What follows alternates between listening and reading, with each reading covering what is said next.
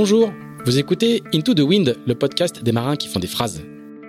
Into the Wind est produit par Tippenshaft, le média des professionnels et des passionnés de voile de compétition. Tippenshaft, ce sont deux newsletters hebdomadaires, en français et en anglais, des podcasts, des événements, des formations ainsi qu'un festival du film et un studio de production de contenu que vous pouvez retrouver sur tippenshaft point com. Je suis Pierre-Yves Lautroux et je vous souhaite la bienvenue dans ce nouvel épisode d'Into the Wind.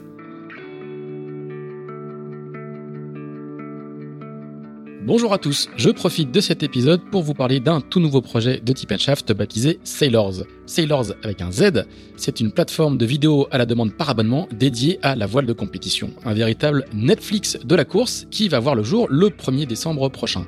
Avec Sailorz, notre objectif c'est de vous proposer le meilleur de la voile de compétition en streaming sur une plateforme accessible depuis tous vos appareils, P C, téléphone, tablette, appli iOS et Android, pour la modique somme de cinq euros quatre-vingt-dix-neuf par mois ou de soixante euros par an. Les préventes d'abonnements assorties d'offres spéciales ont débuté sur Ulule et vous êtes déjà plus de trois cents à avoir contribué. Alors embarquez avec nous sur Sailorz avec un Z point com, on a besoin de vous. Cet épisode d'Into the Wind est présenté par Araldite. Araldite, ce sont des adhésifs structuraux, autrement dit des colles époxy et métacrylates extrêmement fortes, capables de remplacer une stratification.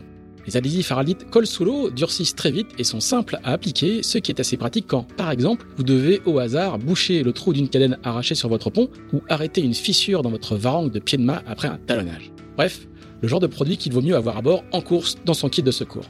L'Araldite ne sert pas qu'en cas d'avarie, elle est de plus en plus utilisée pour coller des cloisons ou les jonctions entre pont et coque, mais aussi pour poser de l'accastillage, des padailles ou des pièces annexes. La gamme est très complète et s'adresse aussi bien aux coureurs qu'aux préparateurs et aux chantiers.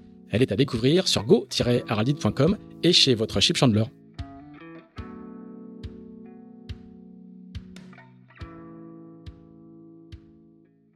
Bonjour Yann Guichard. Bonjour. Eh ben merci beaucoup de nous recevoir dans les locaux absolument incroyables de, de Spindrift au bord de la, de la rivière de la, de la Trinité. Merci de nous recevoir pour ce nouvel épisode d'Into the Wind. Alors on est On est fin octobre, on va quand même le dire pour les gens qui, qui nous écoutent, et on est à quelques jours, même à quarante-huit heures du, du début du stand-by de la fenêtre météo pour la, le, le départ du Trophée Jules Verne. Raconte-nous un petit peu, c'est ma phrase fétiche, je sais que j'ai plein de tics de langage, mais je vais faire un effort. Comment se présente cette quatre, euh, quatrième, cinquième tentative ? Ouais, quatrième. Quatrième. Quatrième tentative. Quatrième tentative. Comment se présente cette quatrième tentative ? Les sacs sont prêts, tout le monde est hyper affûté physiquement, il n'y a plus qu'à, il n'y a plus qu'à mettre le, la, la nourriture à bord du bateau. Comment, com- comment cette tentative-là se présente par rapport aux autres ? Il y a quelques, le bateau a un peu changé, raconte-nous. Ouais, le bateau a un petit peu changé, mais surtout on a fait la dernière navigation hier. Euh, voilà, les derniers petits réglages, euh, petites, petits réglages sur les voiles et les petits détails. Mais en tout cas, oui, on est, on est fin prêt euh, pour être en stand-by dès le premier novembre. Alors c'est vrai que le bateau, euh, il a, il a été modifié. Euh, bon, il y a, le bateau date de deux mille huit, hein, donc euh, sous, sous Banque Populaire et Pascal Bidégorry. Euh, et bien sûr, nous, petit à petit, on l'a modifié. Alors, on a un mât plus court, mais le mât est d'origine. Hein, c'est le mât de, avec lequel j'ai fait la route du Rhum et qui a été raccourci. Les appendices sont d'origine. Les foils et le safran central dérive est d'origine. On a modifié les safrans. On a des plans porteurs sur les safrans. Alors, on n'est pas un bateau volant euh, comme les, les derniers ultimes, parce qu'on est un peu trop lourd et, euh, et ça aurait été très compliqué, très coûteux de mettre ce bateau volant. Euh, mais en tout cas, voilà, on a des appendices derrière qui poussent un petit peu et, euh, et la modification qu'on a aussi fait par rapport aux années précédentes et la dernière tentative, euh, l'étrave a aussi été recoupée de, de trois mètres. Donc, les trois flotteurs font trente-sept mètres maintenant. Alors, j'avais entendu des gens qui disent, c'est pour entrer dans la classe ultime, tout ça, mais ça strictement, strictement rien à voir avec ça. C'est, en fait, euh, bon, cette longueur de quarante mètres, déjà, elle avait été décidée, je pense, au départ. Le mât, il faisait, on avait quarante-cinq mètres de tirant d'air à l'origine du bateau. Maintenant, on en a quarante, donc beaucoup moins. Et c'est vrai que cette longueur d'étrave aussi amenait beaucoup de déséquilibre à la barre, notamment au reaching. Parce qu'il faut quand même imaginer que le franc-bord est assez élevé hein, sur le bateau, plus de deux mètres, deux mètres cinquante. Donc, euh, toutes ces trois mètres qu'on avait à l'avant, ça amenait euh, le bateau en déséquilibre. Des fois, il partait à la battée et surtout en vibration dans la mer. Donc, euh, voilà, on a décidé de, de couper. Et l'autre grosse modification, euh, c'est bien sûr au niveau énergie et le, le cockpit extérieur. Toute la nacelle a été euh, protégée, un, ouais. un peu comme tous les bateaux maintenant. Ouais. Hein. Bon, on était déjà bien protégés, mais là, on l'a fait bien plus aérodynamique puisque c'est important en vitesse euh, à laquelle on va sur ce bateau-là. Et donc, ça a été réduit, rabaissé et surtout, ça a permis de pour pouvoir mettre partout sur la casquette des panneaux solaires parce que là, on va vraiment tenter ce tour du monde sans énergie fossile. Donc, c'est-à-dire qu'on n'aura vraiment pas de moteur thermique à bord du bateau. Donc, on aura juste euh, du panneau solaire. On a trente-six mètres carrés de panneau solaire, presque trente-cinq, cinquante-deux exactement mètres carrés. Donc, c'est assez important, énorme. On a une éolienne et on a aussi installé et développé un petit vélo euh, si on manque vraiment d'énergie euh, dans le sud. Ah oui. Parce que voilà. Pas pour, on... euh, pas pour les écoutes, mais pour. Non, le... pas pour les écoutes. Là, c'est uniquement pour produire pour un petit peu. Pour la dynamo. Exactement, la dynamo. Et on arrive à produire entre cinq et sept ampères suivant, euh, ah ouais. suivant les, les jambes et le, le cardio de, de l'équipage. Donc tout ça, ça amène un, un challenge encore supplémentaire, hein, parce que voilà, il y a un défi d'aller faire ce tour du monde. Maintenant, c'est le quatrième, euh, on en a bouclé un, le premier. Là, l'équipage, on a réduit aussi l'équipage. On était quatorze sur le premier tour du monde, après on était douze, maintenant on est onze. Donc ah, à chaque euh... fois, c'est, c'est, c'est pas pour. C'est pas pour payer moins de salaire, c'est parce que ça, ça diminue le, non, non, non, ça, ça diminue le, le, le, le poids, quoi. Hein. Ouais, le poids et le bateau est, on a moins de voiles aussi d'avant. Le bateau est devenu, entre guillemets, plus simple en manœuvre, même si ça reste un, un très gros bateau. Par contre, il y a un, on, on pourra jamais partir à six sur ce bateau-là parce que une voile d'avant, euh, dès qu'on est sur des angles un peu serrés, il faut être quatre à la bordée minimum. On peut pas border à deux des voiles sur ce bateau-là. Donc, euh, c'est une manœuvre, un changement de voile, faut être huit, dix pour, on, on, il y a trois colonnes. Donc, déjà, il y a six personnes qui sont prises par la colonne. Plus, euh, chacun aux écoutes. Euh, donc, on se retrouve vite à huit, neuf. Donc, on a un nombre minimum. Et je pense que le onze, on est dix à naviguer à bord. Plus, on a un on-board reporter qui est, qui est Donna, ma femme, aussi à bord. On est vraiment dix navigants plus une personne à bord. Le, le, le fait que le bateau soit sans énergie fossile, ça va impliquer une gestion du bateau un peu particulière. Ça va impliquer. Oui, c'est euh... clair que ça va impliquer. C'est un peu comme tu reviens un peu en mode mini. Il faut pas du tout que que, que je vide mes batteries. Enfin. Ouais, euh... exactement. Alors, on a augmenté aussi bien sûr le parc de batteries. On, sur les tours du monde précédents, on était, on avait six batteries euh, d'une capacité d'une vingtaine d'ampères-heure. Maintenant, on a quatorze batteries. Avec une capacité ça, c'est de. C'est un peu de poids en plus, par contre. C'est un petit peu de poids en plus. Mais t'as enlevé euh, le moteur. Ouais, on a enlevé bien sûr le, le moteur. Donc, on sera, on sera, au départ, on est plus léger, puisqu'on n'a pas le, l'essence qu'on mettrait dans le moteur. Par contre, à l'arrivée du Tour du Monde, après euh, trente-huit, trente-neuf jours de, de, de mer, là, on, on sera plus lourd. Mais au-delà du poids, je pense que c'était, bien sûr, on a travaillé pour avoir les panneaux solaires les plus légers possibles. Et, mais au-delà du poids, on se rend compte que non, on peut être plus léger. Et surtout, bien sûr, il va y avoir cette gestion parce qu'on a quatorze batteries à bord d'une trentaine d'ampères-heure chacune et la consommation à bord, elle est entre douze et quinze ampères. Donc, ça va nous amener, euh, on va avoir trente heures d'autonomie. Donc, c'est clair qu'il va y avoir cette gestion puisque on a un désanilateur qui, qui consomme, on a bien sûr les écrans d'ordinateur, on a une caméra thermique en tête de mât euh, comme euh, bah, un peu tous nos collègues pour essayer de détecter euh, les objets qu'il y aurait devant nous.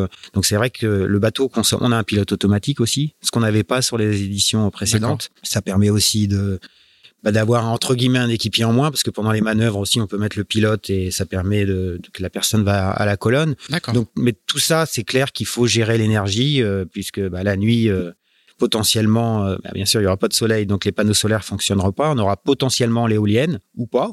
Pour l'instant, on imagine que c'est un backup. Alors, il y a eu beaucoup de calculs de fait, euh, suivant si on partait le premier novembre, le quinze, et par rapport à l'ensoleillement. Aussi, stratégiquement, sur le bateau, les panneaux solaires, ils ont été aussi mis pour que, bah, il y ait des parties, puisqu'ils vont pas tous produire en même temps. Il y en a qui seront à l'ombre, mal exposés par rapport au soleil. Donc, tout ça a été étudié depuis plus d'un an maintenant. Et je pense que le bateau, il est fin prêt. Mais c'est vrai que ça va être une gestion au quotidien.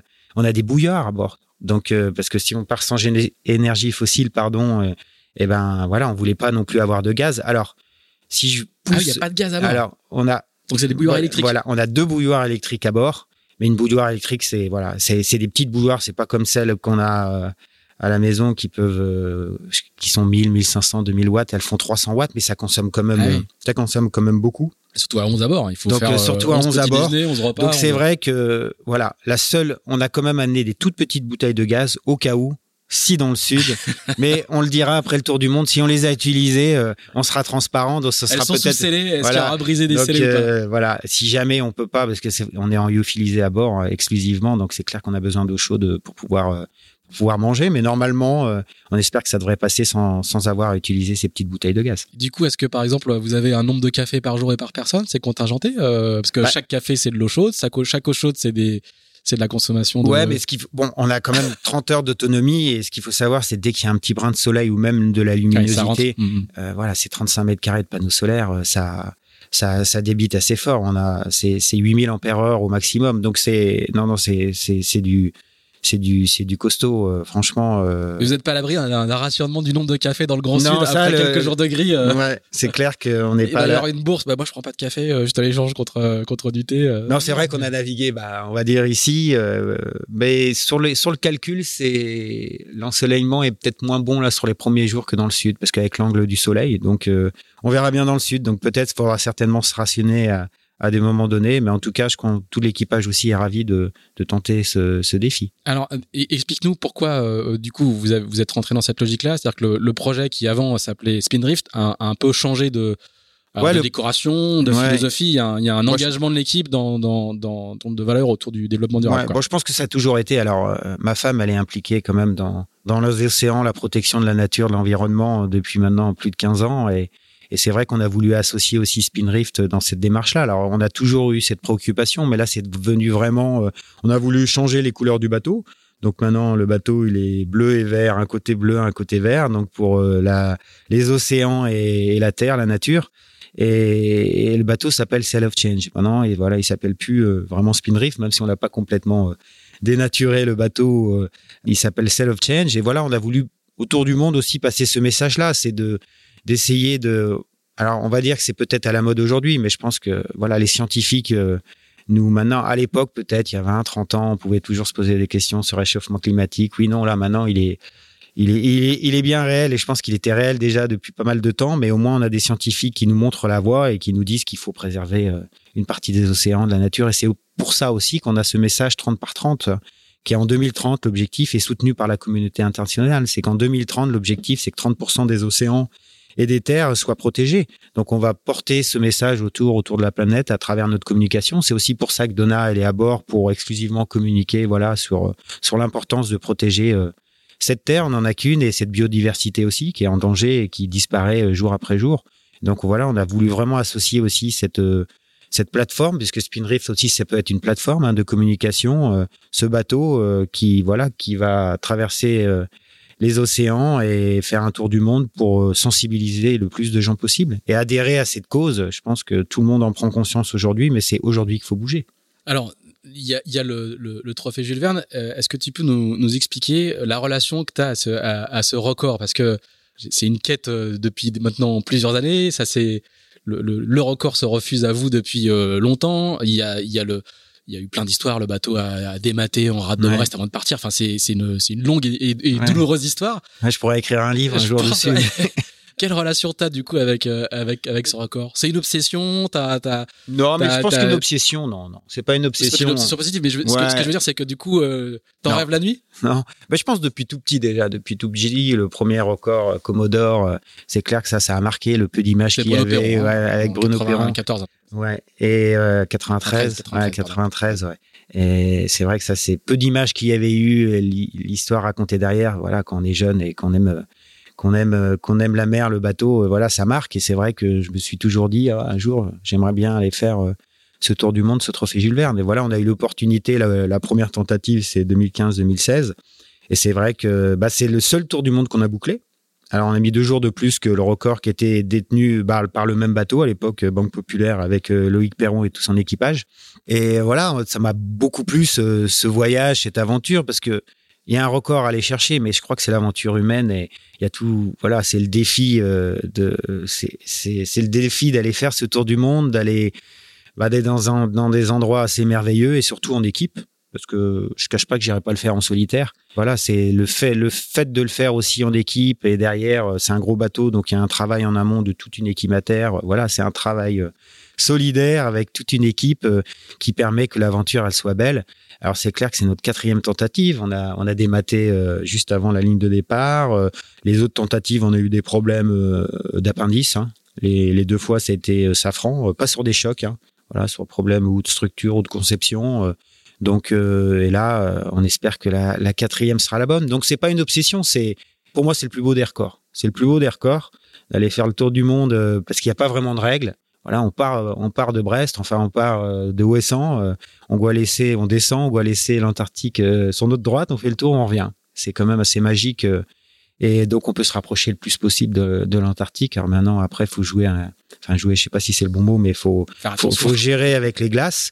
Donc maintenant, on a aussi des images satellites qui nous arrivent à bord, euh, qui nous permettent de appréhender au mieux, mais le risque zéro, il n'existe pas. Voilà, c'est toute cette beauté qui fait que ce record... Euh, bien sûr, il y a d'autres beaux records. Et bon, souvent, alors, est-ce que parce qu'on est un peu franco-français, on dit c'est le tour du monde, il y a le record de l'Atlantique, il y a le record des vingt-quatre heures. C'est un peu vrai, mais pour moi, celui-là, c'est le record ultime. Donc euh, oui, d'aller... on a la machine pour ça. Et en plus, on a un message. Donc, je suis d'autant plus motivé... Euh, Euh, je dis pas que j'étais pas motivé les, les éditions précédentes, mais là d'autant plus motivé qu'en plus on porte un, un, un beau message euh, autour de la planète. Donc c'est, c'est voilà, ça va être génial. Un petit mot sur la machine. Est-ce que euh, à l'époque où maintenant euh, les nouveaux trimarans euh, volent, euh, ils, ils deviennent de plus en plus radicaux, ils sont capables de tenir des moyennes extrêmement élevées. Est-ce que c'est le, est-ce que la, la, la machine, le, le, le, le trimaran dont, dont vous disposez aujourd'hui, elle est encore capable d'aller chercher? d'aller chercher ce record, ou est-ce que c'est peut-être la dernière fois qu'elle peut aller le faire, puisque les, les ultimes en question sont plutôt engagées sur, le, sur la Jacques Vabre?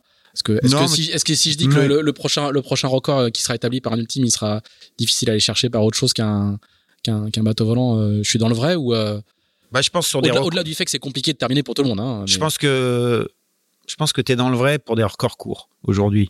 Record de l'Atlantique, je pense que si les ultimes ils s'y mettent et qu'ils ont la belle fenêtre météo, c'est clair qu'ils peuvent de, descendre leur corps de, de... Après, il y a la météo qui fait, puisque c'est plutôt en été qu'on fait ça. Il y a souvent l'anticyclone quand on arrive sur, sur l'Europe, et c'est difficile de finir. Mais eux, avec leur bateau, avec quatorze quinze nœuds de vent, ils peuvent être à quarante nœuds, ce qui n'est pas le cas de, de nos bateaux. Après, sur un tour du monde, c'est une course d'endurance. Hein, c'est pas une course de vingt-quatre heures. Et on le voit bien, aujourd'hui, euh, bah, il n'y a pas d'ultime euh, volant vraiment qui l'ont fini, à part François Gabart, mais t- qui n'était pas complètement volant hein, dans son c'était fabuleux, un massif version un qui était version pas un, mais fabuleux tour du monde hein, en quarante-deux jours et quelques, je crois, euh, en solitaire était, ouais, en solitaire bien sûr, qui était assez incroyable. D'ailleurs, il a le deuxième meilleur temps en absolu hein. Donc il, ouais, il, il allait il allait cinq jours que plus vite que nous, donc c'était un record assez incroyable sur un bateau incroyable avec un skipper incroyable. Mais c'est vrai que aujourd'hui, c'est I D E C avec Francis Joyon et son équipage de, de six personnes. Donc, c'est quarante jours. Hein, leur, ouais, leur... quarante jours, euh, vingt-trois heures, trente minutes, je crois, et trente secondes, quelque chose comme ça. Mais c'est vrai que ce record, il est exceptionnel. Et maintenant, ce bateau-là aussi, euh, bah, il a, il est pas plus capable que le nôtre. De, au contraire, je pense qu'on a encore un peu plus de potentiel que, que I D E C à l'époque. Donc, euh, je pense que les quarante jours sont tout à fait atteignables.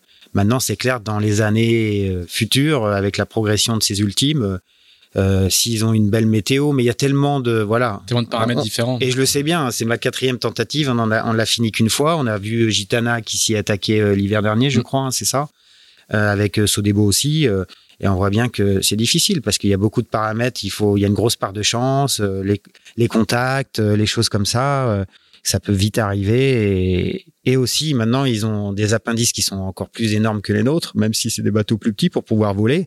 Donc, potentiellement, il y a encore plus de chances de, de toucher quelque chose. Ce serait presque un avantage, du coup, de ne pas avoir de foil et de, et de, de moins risquer de, de, ouais, mais bon, c'est, de ratisser quelque après, chose dans la mer, quoi. Après, il faut être, faut, être, faut être objectif. C'est clair qu'en dessous de, on va dire, vingt à vingt-deux nœuds de vent, euh, c'est clair qu'ils vont beaucoup plus vite que nous. Et je crois que la, la plus grosse différence, euh, elle, sera, elle est vraiment au reaching entre douze et quinze nœuds de vent, où c'est clair que nous, le bateau, bah, il va vite saturer à vingt-cinq nœuds de vent, vingt-cinq nœuds de vitesse, parce que tout de suite, dès qu'on passe, par contre, une, une certaine vitesse ou force de vent, où là, le bateau, il commence à l'accélérer, on a pu à rougir de notre performance par rapport à eux. Par contre, en, en dessous de quinze, dix-sept nœuds de vent, jusqu'à vingt, vingt-deux nœuds de vent, c'est clair que là, ils vont, ils vont beaucoup plus vite que nous. Ça va se jouer dans, dans les phases de transition, en fait. Ouais, ça va se jouer dans les phases de transition, mais, mais bon, il y a tellement de... Il faut avoir une belle météo. On a vu Francis comment il a fait l'Indien, c'était assez incroyable. Sur un bord, Sur un bord mais en même temps, nous, quand on a cassé euh, la tentative, je crois, deux mille dix-sept ou quelque chose, deux mille dix-huit, euh, et qu'on s'est arrêté en Australie, c'est clair que euh, bah là, on était, on était même, je crois, en avance par rapport à lui. Donc, euh, je pense que le, le record est atteignable, il est difficile. Après, il a fait un remontée de l'Atlantique Nord assez incroyable, donc c'est sûr qu'il faudra être en avance à l'équateur. Mais il peut se passer plein de choses, et c'est ça qui est beau. Je crois que... L'histoire, elle n'est pas écrite avant. Alors, on a la chance de pouvoir choisir notre moment de partir. C'est pour ça qu'il faut être quand même un peu ambitieux, au moins au début du stand-by, pour, pour se donner la chance d'arriver. Bah, l'important, maintenant, on ne regarde plus vraiment l'équateur, quoi. C'est vrai qu'on a le meilleur temps à l'équateur, mais on ne regarde plus vraiment ça. On regarde plus non, aujourd'hui, les, les, les datas météo permettent d'aller voir euh, à la, jusqu'à l'entrée de, du sud, quoi. Hein. Ouais, exactement, l'entrée du sud. Et, et donc, on... de se caler sur le passage voilà. Juste avant le passage de la première D E P. L'important, c'est d'essayer d'attraper une D E P qui, voilà, qui, qui se crée un peu sur, sur le Brésil et qui, qui peut et rester en avant. en avant de cette dépression-là. Rester en avant. On a la mer plate et, et on a la mer plate et là, c'est le vent assez stable et c'est là où on peut même potentiellement faire les vingt-quatre heures ou pas loin et ça nous permet d'aller tout droit juste à l'Afrique du Sud et après continuer jusqu'au Kerguelen. Ouais. Et ça fait pas si longtemps que les outils météo permettent d'avoir cette vision-là et d'avoir, je veux dire, ça fait ça fait quatre cinq ans. On, ouais, on, bon. on sait, vous on, on sait quel est le départ de de, de Ouessant mm. pour arriver pile poil. Moi, devant, je pense qu'on euh, le regardait avant euh, certainement, mais maintenant c'est encore plus prépondérant. Après, les bateaux vont aussi beaucoup plus vite. Mm. Euh, on va quand même plus vite, donc on arrive plus vite euh, au bout de cinq six jours euh, à l'endroit un peu stratégique. Hein. Et, mais c'est vrai que bah, les modèles ont, ont progressé. Et après, y, y, voilà, on travaille vraiment sur deux modèles. Hein, le modèle américain qui est G F S, et le modèle européen qui est le, qui est le C E P. Et donc, euh, c'est aussi un peu toujours pareil. Est-ce qu'ils convergent? Est-ce qu'ils divergent? Donc, s'ils convergent, bah, y a plus de chances. Et après, il y a des modèles d'ensemble aussi qu'on fait tourner euh, autour de ça pour voir vraiment la probabilité que l'anticyclone... Euh, Bah, soit, surtout dans l'Atlantique Sud, soit décalé euh, Alors, c'est A C S, de Sainte-Hélène, hein, de Sainte-Hélène, Sainte-Hélène ouais. exactement, que soit décalé pour qu'on puisse un qui peu... Qui est en dessous, juste en dessous de l'équateur et qui est collé contre l'Afrique et qui vous oblige et à faire un tour vers voilà, le Brésil ou pas. Exactement. Bon, on est souvent obligé les, les premiers jours de longer le Brésil, mais dès qu'on peut tourner à gauche et, et viser un peu plus rapidement l'Afrique du Sud, bah, c'est tout bon, quoi. On raccourcit la route, et, mais ça, il faut une petite dépression qui, qui se crée sur le Brésil. Donc, c'est ça qu'on va aller chercher. Donc, on regarde... Euh, Bah, dès maintenant, hein, puisqu'on est en stand-by dans quelques jours, on voit que le début du stand-by, euh, il n'y aura pas de, d'opportunité de partir, mais on va scruter ça euh, les prochains jours. Bon, très bien. Alors, on, on va en reparler un petit peu à la, à la fin, normalement, à la fin de, du long parcours qui nous, qui nous attend. On va faire notre traditionnel flashback et on va, on va repartir. Euh, alors, on va repartir en région parisienne où tu nais. Je crois que tu nais à Paris, mais très, très vite. Euh, tu, tu viens, la famille vient s'installer euh, en Bretagne. Euh, ouais. Bien, comment, comment le, le, le petit Guichard Euh, se met à faire euh, se met à faire du bateau. Comment quelle, quelle est la quelle est la graine et quel est le, le, bah, on, le, est le point de départ. on est une famille nombreuse on est on est six frères et sœurs, donc trois filles, trois garçons, et bon, je suis le deuxième, moi. J'ai mon grand frère, c'est vrai que je suis né à Paris dans le douzième exactement, mais on n'est pas resté longtemps à Paris. Et mon mon père travaillait à France Télécom et il était souvent euh, rapidement muté tous les quatre ans et il bougeait d'endroit. Donc on, après Paris, on a atterri à à Perros-Guirec. À Perros-Guirec, euh, bon, j'étais tout petit, mais ça a été mes, mes premiers souvenirs un peu de mer. De, voilà, c'était un endroit magnifique. Bon, j'étais très jeune. Hein. Et mon grand frère s'est mis à l'optimiste. Bon, mon papa, mon grand-père aussi a toujours fait du bateau. On a toujours. Euh, mon grand-père vivait à l'île aux Moines, du côté de mon papa. Ma maman, elle est sicilienne, hein, d'origine, elle est née en Tunisie. Euh, mais donc le côté marin, il était plus de, de mon côté de mon papa. Et mon, mon frère, c'était l'époque de, de Maxime Paul, euh, donc de Paul Maxime. Euh, il y a eu Xavier Roville aussi. Donc mon frère faisait de l'optimiste. Et bien sûr, moi, naturellement, je m'y, je m'y suis, je m'y suis lancé derrière. Et, et voilà. Et c'est, c'était vraiment le début. Voilà, jeune, hein, assez jeune. Euh, je pense cinq six ans. Euh, euh, on a eu l'opportunité, voilà, d'être mis sur un petit bateau. Et, et mais j'ai, j'ai appris à nager très tard. Mais je pense qu'il y a beaucoup de marins comme ça. On est plus à l'aise, euh, plus à l'aise sur l'eau que dans l'eau. Euh, j'ai appris à nager à l'île aux Moines. J'étais tout petit et je me, j'ai encore. C'est peut-être pour ça que j'ai encore un peu peur des algues. Je me rappelle de mon professeur là avec sa grosse combinaison, très barbu. C'était l'école, euh, le club Mickey à l'époque, sur la grande plage de l'île aux Moines là. Et à marée basse, c'était à apprendre à nager dans les algues. Et je pense que ça m'a assez traumatisé. C'est pour ça que je suis pas un très bon nageur, je crois. Mais voilà, l'histoire elle a commencé à Perros-Guirec euh, euh, et c'est là-bas que ouais que que tout a commencé. Ouais. Et, et euh, c'est que de la voile légère ou il y a des croisières avec les parents? Ouais, il euh... y a croisières avec les parents. Euh, on naviguait en Corse, un petit peu partout, en Bretagne, bien sûr. Et donc, c'est vrai qu'on a toujours été, toujours été baigné, baigné là-dedans. On passait aussi euh, bah, les étés à l'île aux Moines. Donc là, bien naturellement, on faisait du bateau et d'apprendre à naviguer aussi dans le Golfe. C'est, bah, je, je trouve que c'est, c'est tellement difficile aussi, des endroits comme ça, avec le courant, les choses comme ça, que ça apprend à être... Voilà, avoir un regard un peu partout, et je pense que ça apprend vite à, à savoir Alors, naviguer. C'est un bon terrain de jeu pour apprendre le golfe du Morbihan. C'est un bon terrain de jeu, et Perros-Guirec aussi, hein, parce que voilà, pareil, avec les courants et les, ouais, c'est assez. Mais c'était ouais un endroit. J'ai vraiment souvenir de. Alors c'est très lointain, hein, mais j'ai quand même des souvenirs de là-bas euh, qui sont assez exceptionnels. Il ouais. y a de la compétition tout de suite. Tu fais de la compétition. Non, au début il y a pas de compétition et et après euh, bah voilà, c'est c'était déjà apprendre à, à maîtriser un petit peu le le support, l'optimiste. Et la compétition, elle vient quand on va vraiment à La Rochelle. Donc après Perros-Guirec, euh, mon papa est muté à La Rochelle. Donc euh... c'est sympa quand même l'imitation de ton papa. Ouais ouais ouais. Ils ont été... Il y en a d'autres après. Il y en a d'autres après. Sympa. On s'est rapprochés d'ici. Hein. C'était euh, presque encore mieux. Mais ouais ouais. On a atterri à à La Rochelle et c'est vraiment là où j'ai vraiment commencé l'optimiste. Euh, euh, bah, à l'époque, il y avait Claire Fontaine qui était entraîneur. Euh, donc euh, voilà, c'est là que ça a vraiment débuté. Et mon frère faisait déjà de l'optimiste. Il était très bon. Euh, moi, j'ai pas été très bon en optimiste. Mon frère était très bon, il faisait les championnats d'Europe, euh, les championnats du monde, euh, ah oui. avec Paul Maxime, ouais. Donc il était vraiment un cran. Euh, moi, j'ai jamais, en fait, le bateau m'a vite ennuyé, en fait, m'a vite ennuyé. Mais j'ai vraiment réellement commencé, je pense, la compétition euh, quand j'avais neuf ans.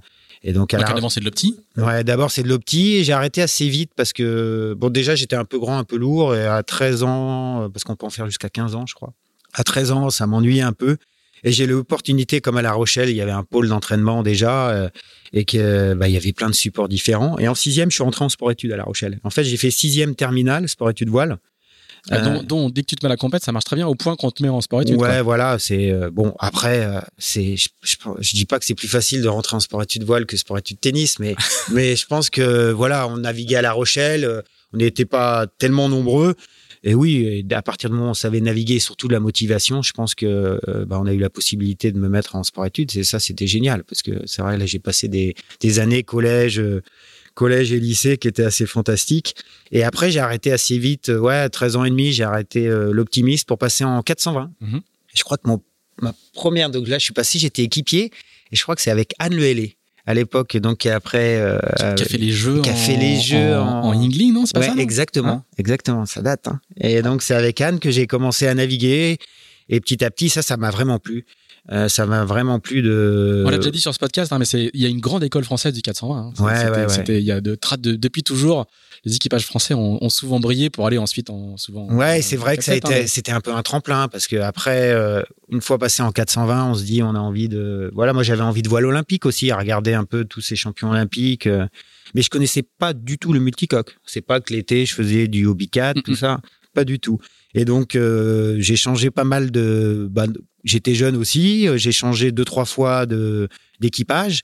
Et en quatre-vingts, je crois que le tournant c'est quatre-vingt-treize où je m'associe avec Pierre Pennec.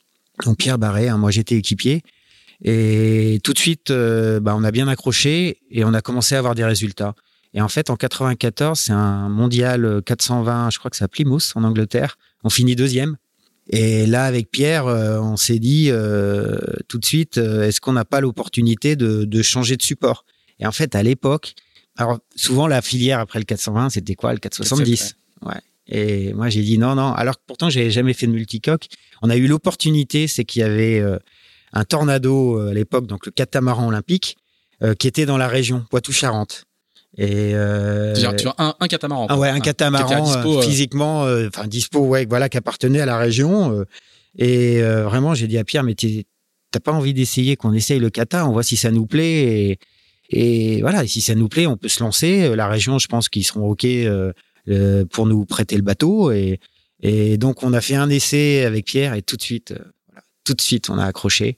Et quatre-vingt-quinze, euh, voilà, on était parti, euh, on était parti sur ce, ce catamaran. On n'avait jamais ni Pierre ni moi vraiment fait de multicoque, et on a vraiment. Euh, et moi j'ai dit le quatre cent soixante-dix. Euh, euh, no, non, non, no way. Alors je dis pas que c'est pas un bon bateau, hein, mais je crois que. Et depuis ce jour-là, euh, tu n'as plus jamais fait de monocoque. J'ai, non mais c'est une réalité, mais j'ai plus jamais fait de monocoque. Je crois que je suis monté une fois sur un, un IMOCA. C'était avec Marc Guimaud dans la baie pendant une demi-heure, mais j'ai fait exclusivement du multicoque. Euh, à partir de, de ce moment-là. Bon, j'ai fait, non, mais si, je faisais aussi là, à l'époque les Tours de France à la voile avec Serge Madec et bah, Paul Maxime aussi. Je crois que c'est un peu dans les mêmes années, quatre-vingt-onze, quatre-vingt-douze.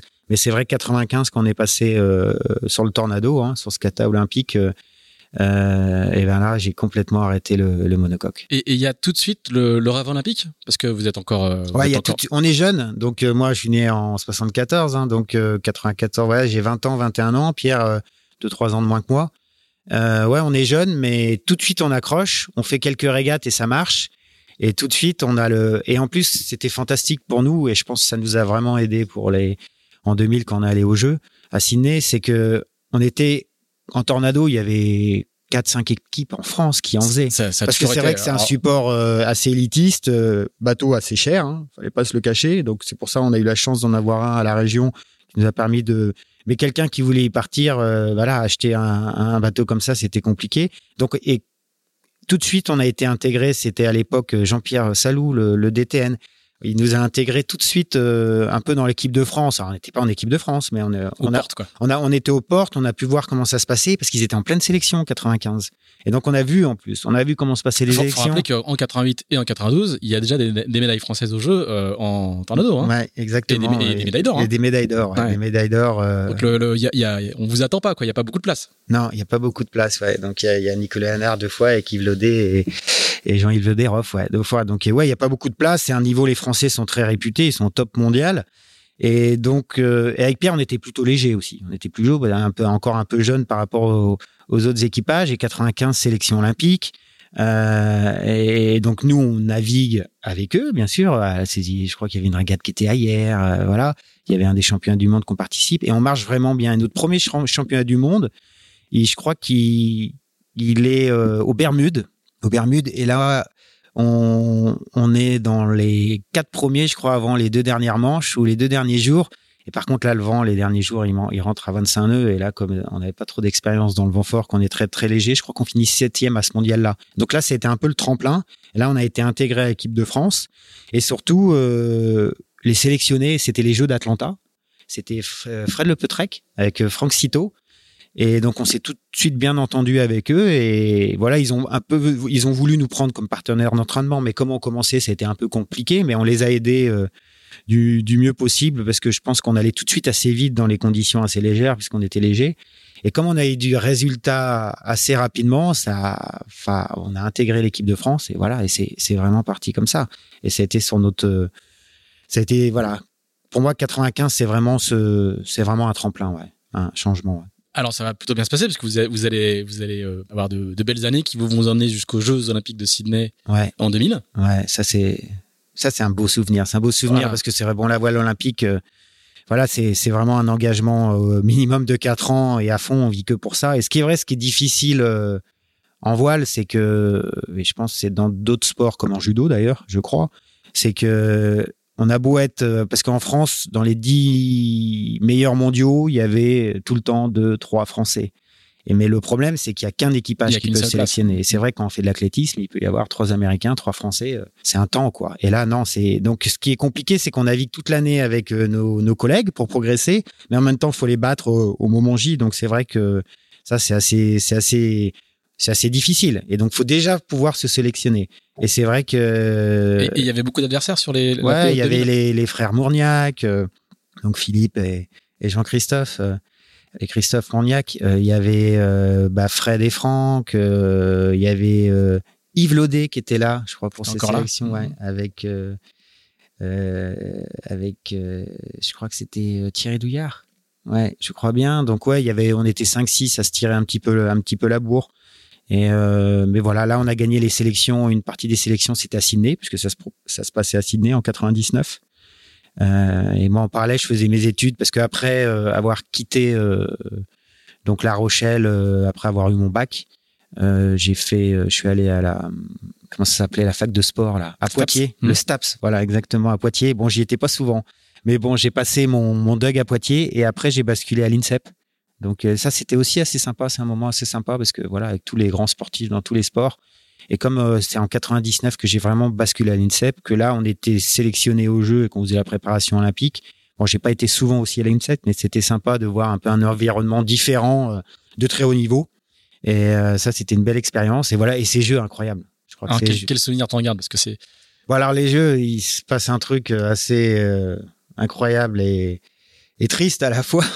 C'est que, bien sûr, il fallait faire attention de ne pas se blesser avant. Alors, Pierre, il était pr- très précautionneux là-dessus, c'est super. Et un jour, il m'appelle, euh, et en plus, j'ai une prémonition, mais il m'appelle, je dis, oh là là, qu'est-ce qui se passe? Et il m'appelle, il me dit, ouais, je me suis fait mal. Et en fait, il, c'était à deux mois avant les Jeux. Hein. En fait, il était, je crois, sur l'île de Ré. Il fait du vélo et il a dû se tromper de frein. Et il, il, a, il a freiné sur le frein avant un peu fort, il est passé par-dessus et il s'est quand même cassé le scaphoïde de la main. Donc, il était barreur, Pierre. Enfin, moi, équipier, je pense qu'il aurait même pas pu faire, mais voilà, il était barreur. Donc là, remise en cause de la sélection, ce qui est potentiellement normal, puisque... Et c'est-à-dire que la F I D voilà. dit, euh, si ça se trouve, vous ne pouvez pas courir, bah, est-ce oui, qu'on vous garde vous Est-ce euh... qu'on garde Pierre? Est-ce que moi, euh, je vais avec un autre barreur? Est-ce que, voilà, on essaie des choses comme ça? Donc, euh, très compliqué. Finalement, on peut faire quand même les jeux. Donc, Pierre fait les jeux avec une attelle, quoi. Mais on fait quand même des beaux jeux. Alors, on finit quatrième, mais faut ça... Je pense Alors, objectivement, ouais. voilà, si Pierre s'était pas blessé, on aurait fini deuxième des jeux. Premier, non, parce que c'était les frères à Hagara. Euh, les Autrichiens. C'était les Autrichiens. Enfin, c'était pas les frères. Là, ils naviguaient pas ensemble, mais c'était euh, un des, des frères à Hagara et qui naviguait, voilà, euh, en tornado et à Ciné. Et là, qui sont vraiment, qui étaient un cran au-dessus de tout le monde au niveau des jeux. Mais nous, on s'est retrouvés euh, deuxième au classement général avant le, je crois, les deux dernières manches. Et finalement, on finit quatrième. C'était, c'était très serré.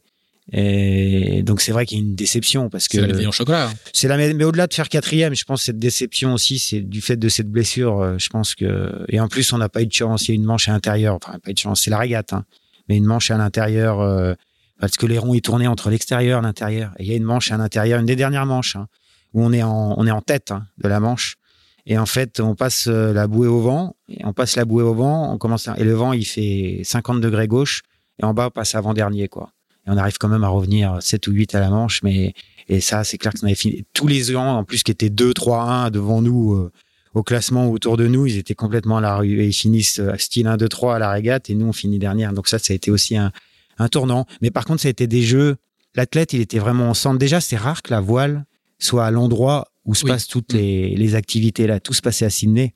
Le sportif était au centre, donc on a fait... Ah, le... bah, à Paris, euh, les jeux seront à Marseille, les jeux, ouais. les jeux pour la voile ouais, seront à Marseille. Voilà, ce sera un peu décalé, donc c'est vrai qu'il n'y aura que les jeux, il y aura peut-être d'autres activités à Marseille, mais la plupart euh, des activités seront autour de Paris. Et ça, et donc, vous avez vécu les Jeux Olympiques de tout le monde, en fait. C'est ah, pas, c'est, c'est pas mais en plus, on a fini, euh, nous, un peu plus tôt, donc on a eu sept huit jours après encore d'activités sportives. On a fait le cent mètres, le deux cents mètres, des, des trucs. Hein. Cathy Freeman qui gagne le quatre cents mètres, oh, c'était... Des, des moments exceptionnels. Et ça, c'est vrai que ça, c'est, c'est un beau souvenir, euh, pas sportif, mais aussi un de beau... spectateur, quoi. C'est un beau souvenir sportif, mmh. parce que voilà, c'est aussi un aboutissement, quoi, de, de pouvoir aller au jeu.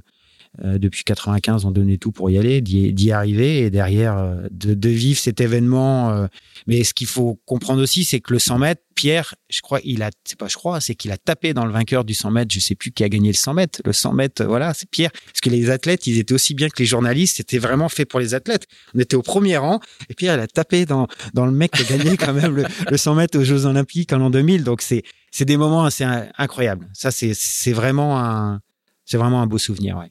Et qu'est-ce qui se passe après les Jeux? Vous avez euh, le, le, le, souvent les, les athlètes olympiques euh, ouais. font des, peuvent faire des longues carrières. Vous, vous continuez encore un petit peu euh, ouais, en parallèle, comment, comment, comment ça ouais, se passe? Bah, alors en parallèle, moi, c'est là où en quatre-vingt-dix-huit, je pense, je fais la première euh, navigation sur des, les Ormas de l'époque. Ouais, c'est la grande époque de l'Orma. La grande Donc époque. On va, de... on va rappeler, hein, c'est les, ouais. les trimarans de soixante pieds euh, ouais. euh, complètement fous, hein, qui ouais. surtoilés, euh, qui naviguent euh, ouais, c'était de fantastique, manière très, ouais, très sportive. Ouais. Avec, il y a un circuit de Grand Prix. Euh, bah, le championnat Orma avec des Grands Prix, euh, des Transats Jacques Vabre, euh, des, des Routes du Rhum en solitaire. Euh, hum. Euh, l'O-Star aussi à l'époque en solitaire aussi, mais c'est vrai que c'était des bateaux super engagés. Super Alors, du engagés. coup, comme il y a des grands prix, il faut beaucoup de monde sur ces bateaux-là. Je crois que vous naviguez à dix ou onze. Hein, ouais, on quelque est, chose comme ça. dix et donc, ou onze. Du coup, on va ouais. chercher quoi ouais, ouais. Pour les grands prix de multicoque, on va chercher des spécialistes du multicoque. C'est comme ça vous... qu'une bonne partie d'entre vous se retrouve ouais, sur ces bateaux-là. Souvent, les, voilà, les, les, ceux qui faisaient du tornado ou du multicoque et de la voile olympique, encore peut-être plus euh, les années après. Mais là, ça commençait à aller chercher des gens. Et moi, mon premier grand prix que j'ai fait, c'était sur Banque Populaire. Donc on revient tout le temps. Alors, c'était pas sur le Maxi, mais c'était sur Banque Populaire. Je crois que c'est quatre-vingt-dix-huit. Et à l'époque, c'était euh, Jacques Vinsange et Lalou Roquayrol qui étaient co-skipper, qui étaient co-skipper. Ça a été mon, mon premier Grand Prix. Et, et vraiment où, où après j'ai vraiment démarré. Et c'est quelque chose qui m'a plu hein, de naviguer. Voilà, bah, le, j'avais accroché le multicoque, aussi la vitesse, ces bateaux, l'engagement. C'est tout de suite quelque chose qui m'a plu. Et j'ai vraiment eu mis le pied à l'étrier. Euh, c'était donc juste après les Jeux de Sydney. En deux mille, on se pose un peu des questions. Est-ce qu'on va se continuer? Parce qu'il y a un vide. Faut qu'on ait une médaille ouais. ou pas une médaille. Je pense que voilà, l'année on donne tout. Jeu, c'est dur. L'année post-jeu, c'est, c'est difficile. Alors, il y en a qui arrivent à rebondir tout de suite, mais on se pose quand même des questions. Est-ce qu'on a envie de, de, de pendant quatre ans, euh, être exclusivement à ça? Et moi, j'ai fait le avec Pierre, on a longuement discuté. Et moi, je me voyais pas faire exclusivement de la voile olympique. Donc à tort ou à raison, mais je pense que c'était mon équilibre, parce que j'aurais peut-être été encore meilleur, euh, certainement, à faire que de la voile olympique, mais je ne suis pas sûr, parce que j'avais besoin de trouver cet équilibre. Et en deux mille, je me rappellerai, je me rappellerai toujours, juste après les Jeux, je reçois un coup de fil de, de Marc Guimaud. J'étais sur la cale à l'île aux Moines, je me rappellerai bien, pour prendre le passeur. J'étais sur la cale et Marc Guimaud qui m'appelle et qui me dit, euh, donc c'était fin deux mille ça, et qui me dit, euh, dé, ouais, fin deux mille, début deux mille un, euh, deux mille, ouais, deux mille un. Et Marc Guimaud me dit, ouais, euh, Yann, euh, et c'est Fred Le Peutrec qui lui avait donné mon numéro, qui lui dit, euh, ouais, euh, si t'as envie, viens naviguer avec nous. Euh, et à l'époque, c'était Biscuit La Trinitaine, le, le sponsor, donc ici, euh, à la Trinité-sur-Mer. Et il y avait un premier, euh, une des premières navigations, je me rappelle, c'était aller inaugurer, donc ça date, euh, le, c'était je crois le ponton de Port-la-Forêt, donc, euh, et que les soixante pieds allaient là-bas. Donc on a fait des premières naves comme ça, et je crois qu'au bout de la deuxième nave, Marc Guimaud, il me dit, si ça te dit, on fait la Transat Jacques Vabre ensemble. Bing. Voilà. Et j'avais navigué euh, deux fois sur le bateau, et, et donc fantastique. Donc moi. Euh, et le large t'attirait? Et le large, bah je connaissais pas, hein. Mm. Franchement, oui, on avait fait des croisières euh, en famille, j'avais jamais fait une traversée de l'Atlantique. Euh, J'ai pas fait non plus de Figaro, de choses comme ça, donc je connaissais pas vraiment. Mais en tout cas, le bateau m'attirait, le défi sportif m'attirait aussi, euh, et de me dire voilà, de potentiellement faire une Transat Jacques Vabre, c'était le must des bateaux à l'époque, hein, et c'est encore des bateaux fantastiques. Donc je me, je me suis dit bingo, j'y vais. Donc euh, et ça c'était deux mille un. Et en parallèle aussi de ça, en fait sur les Jeux de Sydney, mon, mon on va dire mon colocataire de chambre. Euh, et qui était aussi à La Rochelle, c'était euh, Alexandre Guyader, qui lui faisait les Jeux en, en planche à voile, planche à voile, avec qui on s'entendait très bien. Et on s'est dit, euh, moi je voulais passer à la barre, parce que j'étais équipier hein, aux Jeux de Sydney, et j'avais envie de, d'un autre challenge, de passer à la barre.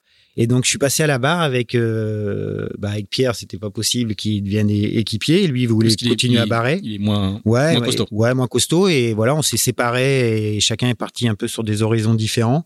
Et donc, moi, j'ai continué euh, donc le catamaran olympique avec Alexandre Guyader. Voilà. Et donc, on a fait en parallèle où je commençais vraiment à faire la course à large, l'Orma. Donc là, c'est vrai que c'était assez chargé jusqu'en, on va dire, deux mille huit où là, j'ai fait les deux campagnes olympiques euh, suivantes euh, où je faisais de, de l'Orma en parallèle et des records aussi euh, sur... Euh, j'en ai fait un sur Orange, sur, sur Groupama, des records de l'Atlantique.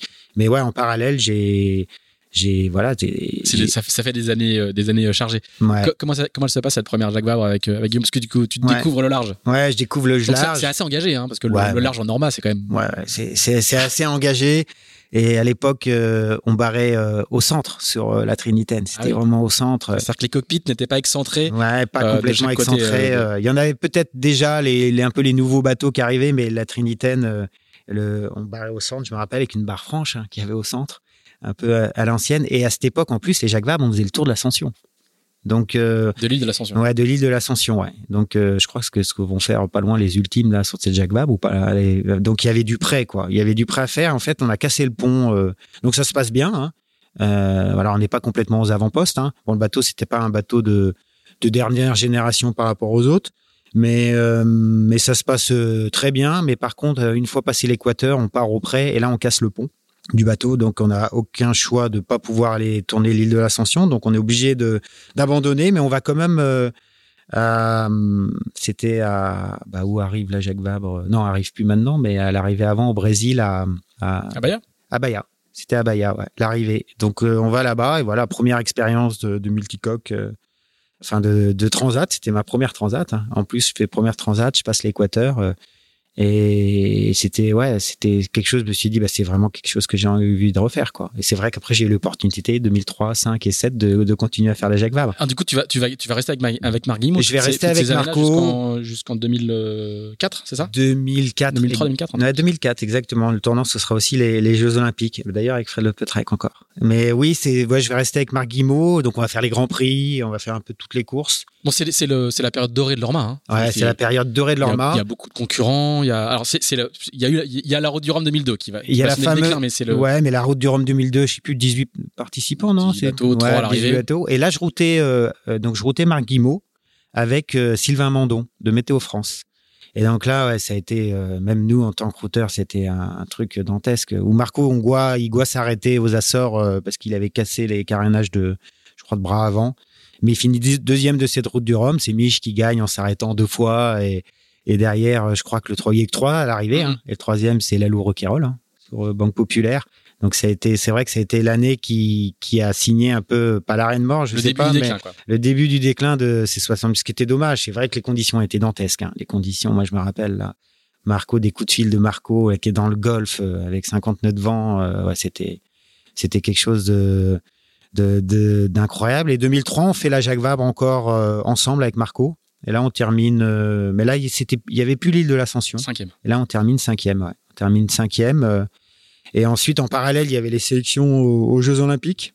Et là, et c'est comme, un... et comment tu fais donc pour, pour, pour faire coexister les deux, quoi? T'as un planning, t'as une feuille Excel hyper précise, hyper ouais, pointue. Et et ouais, assez, ouais, c'était assez compliqué, mais et c'est surtout, c'était à l'époque encore pas très bien vu par la fédération. Parce que souvent, on disait, ouais, c'est bien que. On aille voir, mais, mais c'était un peu non d'aller voir d'autres supports. Alors, peut-être plus maintenant, mais. Je pense qu'à l'époque, c'était un peu mal compris, je pense. Et donc, ça nous a aussi joué deux tours parce qu'en fait, on a été sélection. La sélection, ils ont voulu la faire tôt en avance. Et en deux mille trois, on se sélectionne aux Jeux Olympiques. Mais il y avait une clause qui, qui je crois, qui disait que si on faisait pas les résultats, ça pouvait être remis en cause. Et, et en fait, la sélection, elle a été remise en cause. Et donc, ça a été une bagarre euh, compliquée. Et en fait, c'était à l'époque euh, avec qui on se battait. Il y avait plusieurs équipages, mais un, c'était euh, Olivier Backès euh, qui naviguait. Euh, j'ai un trou de mémoire. Voiron. Ouais, avec euh, avec Voiron. Et euh, et finalement, donc la Fédé au bout d'un moment dit bah voilà, euh, ce qu'on fait, on met les sélections à zéro. Entre vous deux, c'est à Medemblik deux mille quatre, juste avant les Jeux. Celui qui celui qui fait devant l'autre euh, va au jeu. Et finalement, ils finissent devant nous. Donc là, on va au jeu. Donc, grosse déception, puisque six mois, huit mois avant, on était sélectionnés. Donc ça, c'est vrai que ça n'a pas été, euh, ça n'a pas été facile, euh, facile à vivre. Hein. Et une fois que Medemblik terminé, pas sélectionné, et là, je reçois un coup de fil de Fred Le Peutrec, qui était skipper de euh, Gitana, qui était skipper de, de Gitana onze, du, du fameux Gitana onze, je crois déjà, et qui me dit, euh, bah, si ça te dit, il euh, y avait la Québec-Saint-Malo. Et si ça te dit, donc là on est en deux mille quatre, hein, et il me dit si ça te dit, bah viens faire la Québec avec Saint-Malo et tout, donc super sympa de la part de Fred. Et donc je j'arrive à Newport parce que le bateau il venait, il venait euh, non, donc euh, en fait je l'avais routé aussi, aidé le routage au début. Je crois que j'avais fini le routage parce que lui il avait fait l'O-Star. C'était l'O-Star, euh, euh, donc la traversée euh, départ de Plymouth, hein, c'est ça, d'arriver mmh. à, à Newport, euh, bah, ça doit être deux mille quatre aussi, hein, quelque chose comme ça. Oui. Et donc le bateau arrive là-bas, donc il m'appelle, il me dit bah hop, moi je saute dans un avion, je vais là-bas, on a on convoie le bateau à à Québec, enfin au Saint-Laurent, et on arrive euh, là-bas et voilà l'histoire avec Gitana elle a commencé vraiment là, euh, grâce à, à à Fred. Et on fait la on fait la Québec-Saint-Malo et là on abandonne aussi. Euh, on avait le baron, hein, Benjamin de Rothschild avec nous à bord et, et là on tape quelque chose, on a une grosse voie d'eau dans le bateau et je me rappellerai toujours, alors tout le monde déçu, on était au milieu de l'Atlantique, hein, un peu plus euh, côté européen euh, et je me rappelle, c'était, on n'allait pas couler, hein, c'était un multicoque mais tout le monde déçu, tout ça, et je me rappelle Benjamin qui dit oh, mais de toute façon euh, vous en faites pas, si on a un problème, euh, ma mère enverra le Charles de Gaulle nous, nous récupérer. Mais bon, c'était une belle, c'était une belle expérience, euh, voilà, sur un bateau extraordinaire. Gitana, c'était un super bateau. Et, mais malheureusement, on abandonne à cette Québec-Saint-Malo, et c'est comme ça que, voilà, j'ai commencé l'histoire, euh, euh, l'histoire, euh, bah, avec Gitana. Ah, tu rentres dans le team Gitana? Je rentre dans le team Gitana, mais en parallèle, je refais une nouvelle campagne olympique. C'est ce que j'allais dire, voilà. Avec cette fois-ci, euh, Christophe Espagnon. Euh, Christophe Espagnon. Euh, t'es, voilà. pas, t'es, pas, t'es, t'es pas dégoûté, quoi. Non, bah, mais en fait, j'aimais bien. J'aimais, j'adore, quoi. Voilà, j'adore le large et aussi faire la compétition, euh, voilà, d'aller chercher le détail. dans Et c'était un bateau extraordinaire, le Tornado à l'époque, qui est dépassé maintenant, mais qui était assez extraordinaire à faire naviguer le feeling qu'il y avait là-dessus. Et en plus, le bateau euh, avait changé. Ouais, déjà de deux mille quatre, c'était double trapèze, parce qu'à l'époque, le barreur, il était assis. Et donc, c'est vrai que, et c'est aussi ce qui m'a fait aussi passer à la barre, c'est que je me dis, déjà, le trapèze, moi, je connaissais, donc j'étais à l'aise, j'étais équipier euh, depuis euh, que j'avais commencé le quatre cent vingt. Donc, euh, c'est aussi pour ça que j'ai fait cette transition à la barre à l'époque. Et ouais, donc, campagne deux mille huit, ça, c'est les Jeux de, de Pékin. Et, et donc, en parallèle de, de, de naviguer sur les, sur les Gitana. Et ça, c'est deux mille cinq, donc on fait la Jacques Vabre avec euh, Fred Le Peutrec. Mm-hmm. Là, on termine deuxième, je crois. Deuxième, ouais. ouais, on termine deuxième. Et donc, euh, et on continue l'aventure olympique avec Christophe euh, en parallèle. Euh, ça, tout se passe bien. deux mille six, je crois que j'ai un coup de fil de Bruno Peyron et qui me dit ah, tu veux faire le record de l'Atlantique avec nous? Il était skipper d'Orange à l'époque. Il était skipper de, du gros, du, de l'énorme cata là. Euh, donc j'arrive à Newport et le soir même, je crois, ou ouais, ou non, pas le matin, je crois. Et j'ai même pas passé une nuit là-bas. On monte sur le bateau et et on part. Euh, ah, je me rappelle, c'était au pré. Je connaissais alors, les catas, c'est pas réputé pour être sympathique au pré. Et là, on part au pré pour aller couper la ligne de départ à New York. Ah oh, le bateau, c'était un, c'était un monstre, hein, le bateau. C'était un gros truc qui tapait au près. Il fallait pas aller trop vite. C'était une autre génération de bateaux, mais un, un, un fantastique bateau. Et on bat le record de l'Atlantique. Je crois qu'on fait quatre jours, huit heures. Donc ça, c'était une super expérience aussi parce que... C'est une époque où les, où les, les, les gens de la voile olympique en, en multicoque étaient extrêmement réclamés. On voit bien le réseau qu'il y avait. Ouais, entre ouais, tout, ouais, ouais, tous, y les, avait... tous les gars du Tornado, c'était... Euh, ouais, c'était comme... le multicoque ouais, était tellement euh, ouais. présent en France. Ouais. On sent que vous étiez très très demandé quoi. Ouais, c'était ouais, c'est je pense qu'il y a eu quelques alors je pense qu'il n'y en a pas eu beaucoup qu'on qu'on je sais pas si c'est réussi parce que on va me dire que j'ai la grosse tête mais de faire les deux quoi. Mmh. Moi, j'avais envie de faire les deux, j'arrivais plutôt à bien les faire les deux et ça ça a été une une chance assez incroyable quoi. C'est que j'ai vrai que j'ai eu un emploi du temps euh, voilà de deux mille à deux mille huit hein, quand je faisais les les les deux supports olympiques et course au large sur ces soixante pieds en mât fantastique. C'était, c'était des années assez incroyables. Alors, peut-être que je ne me suis pas assez à concentrer, on va dire, sur la voile olympique, mais je pense que c'était un, un bon équilibre que j'ai trouvé. Donc, deux mille cinq, euh, Jacques Vabre avec, euh, avec Fred. Et suite à la Jacques Vabre, euh, je crois que le nouveau skipper, c'est Lionel Lemonchois. Mmh. Lionel Lemonchois, euh, et donc, euh, Route du Rhum deux mille six. Donc, il fait voilà, Route du Rhum de légende. Hein. Donc, donc, voilà, là, je suis au, également routeur, même binôme que quand on avait routé... Euh, Marc Guimaud avec Sylvain Mondon. Et, et d'où te vient cette, cette culture météo? Parce qu'elle n'est pas, elle est pas forcément évidente, euh, notamment quand on vient de la voile olympique. Quoi. Non, mais la, la... par contre, ça, c'est une passion que j'ai eue depuis, euh, voilà. de, depuis toujours, depuis euh, assez petit. Et je me suis même dit si... J'avais envie de, de devenir météorologue à l'époque. Mais bon, c'était un peu sacrifier ma carrière aussi voile. Alors, même à l'époque, j'ai fait beaucoup de judo, moi, en fait. Et quand je suis... Quand j'ai fait pas mal de compétitions en judo et quand j'avais treize ans, euh, il fallait que je choisisse un petit peu entre la voile et le judo. Et euh, voilà, j'ai choisi la voile et je suis là aujourd'hui, mais ça, c'était un peu en aparté. Mais c'est vrai que la météo m'a toujours passionné. Et voilà, en plus de travailler avec des gens comme Sylvain, voilà, qui sont, qui sont exceptionnels et qui ont, voilà, qui ont un savoir. Et donc, je pense qu'on avait un bon compromis parce que lui, il avait tout ce savoir. Moi, voilà, j'étais un navigant, je connaissais le bateau. Et donc, on a, voilà, Lionel qui fait une route de Rhum exceptionnelle en deux mille six, hein, en deux mille six, avec un temps qui a été battu dernièrement, mais qui était, euh, voilà. C'est, ça, c'était une belle, vraiment une belle aventure. Et voilà, l'aventure Gitana continue. deux mille sept, Transat Jacques Vabre. Donc, ma quatrième euh, de rang sur ces bateaux incroyables, qui sera ma dernière Transat Jacques Vabre. Et là, avec, euh, avec Lionel, et je crois qu'on finit deuxième, deuxième aussi. Ouais, ouais. ouais. On finit deuxième, euh, je sais pas, je me rappelle plus qui gagne euh, cette Transat. Je me rappelle, troisième, c'était, euh, bah, je crois que c'était euh, Banque Pop qui avait perdu son étrave, là. Je me rappelle euh, à l'époque. Mais ouais, c'était une belle Transat Jacques Vabre, ça. On finissait, on finit deuxième. Euh. Alors, l'année d'après, c'est l'année des Jeux et vous faites euh, avec euh, Alexandre Guyader, vous faites. Euh, une... Non, donc là, non, là, je suis avec Christophe Espagnon. Euh, pardon, avec euh, Christophe Espagnon, excuse-moi. Ouais. Et là, c'est deux mille sept, donc les Jeux deux mille huit, c'est Pékin. Et là, on se sé- sélectionne pas aux Jeux. C'est Xavier Roville et, et Christophe. Euh, Euh, j'ai un trou de mémoire. Ah, si, oui. En fait, euh, je me suis trompé. C'est que deux mille quatre, c'est ça. Je suis avec Christophe c'est, c'est Espagnon. Ça, ouais. Et après deux mille cinq, deux mille huit, je suis avec Alexandre Guyader. Et là, c'est Xavier Roville et Christophe Espagnon qui se sélectionnent. Euh, donc, on est leur partenaire d'entraînement.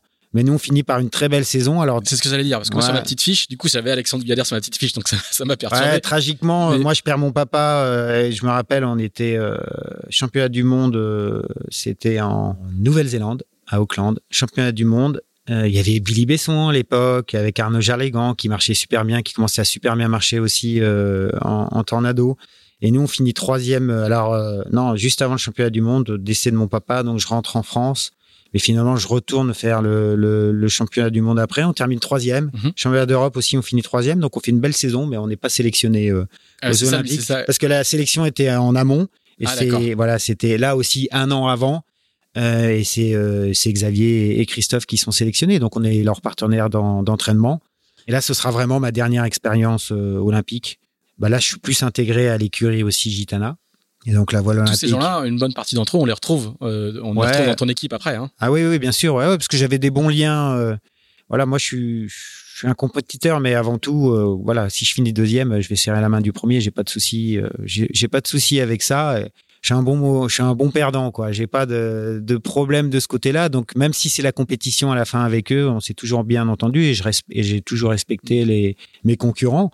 Et notamment, bah, il y a Xavier Roville. Voilà, c'est voilà, ça, ça que je fais allusion. Ouais. ouais, parce que même, il a fait de l'optimiste. Hein. Alors, il est tout petit peu plus âgé que moi, donc il était plus avec mon frère, mais je l'ai connu là. Donc, euh, Xavier, ça fait trente-cinq ans qu'on se connaît, qu'on se côtoie. Euh, et, et puis, il y, y a ce club des tornadistes quand même. On, on, et il y a ce on... club, il y a Christophe euh, Espagnon, voilà, qui est, qui est à bord. Donc, c'est clair que, il ouais, y a tout ce club de gens qui naviguent aussi sur d'autres bateaux, Franck. Euh, Cito qui navigue aussi un petit peu sur qui est l'entraîneur des Nacra aujourd'hui ouais, hein. qui, qui, qui est l'entraîneur des Nacra aujourd'hui donc Fred qui a, qui a, qui a été aussi skipper de Gitana de Bayer aussi euh, du, du soixante pieds euh, Orma Bayer aussi donc c'est vrai qu'il y a toute cette génération de gens il y a les frères Mondiac aussi qui naviguent aussi beaucoup sur les multicoques et offshore donc c'est clair que toute cette génération mais deux mille huit ouais, c'est un tournant où là je dis allez je range, je range la ceinture de trapèze et je me consacre exclusivement à la course au large.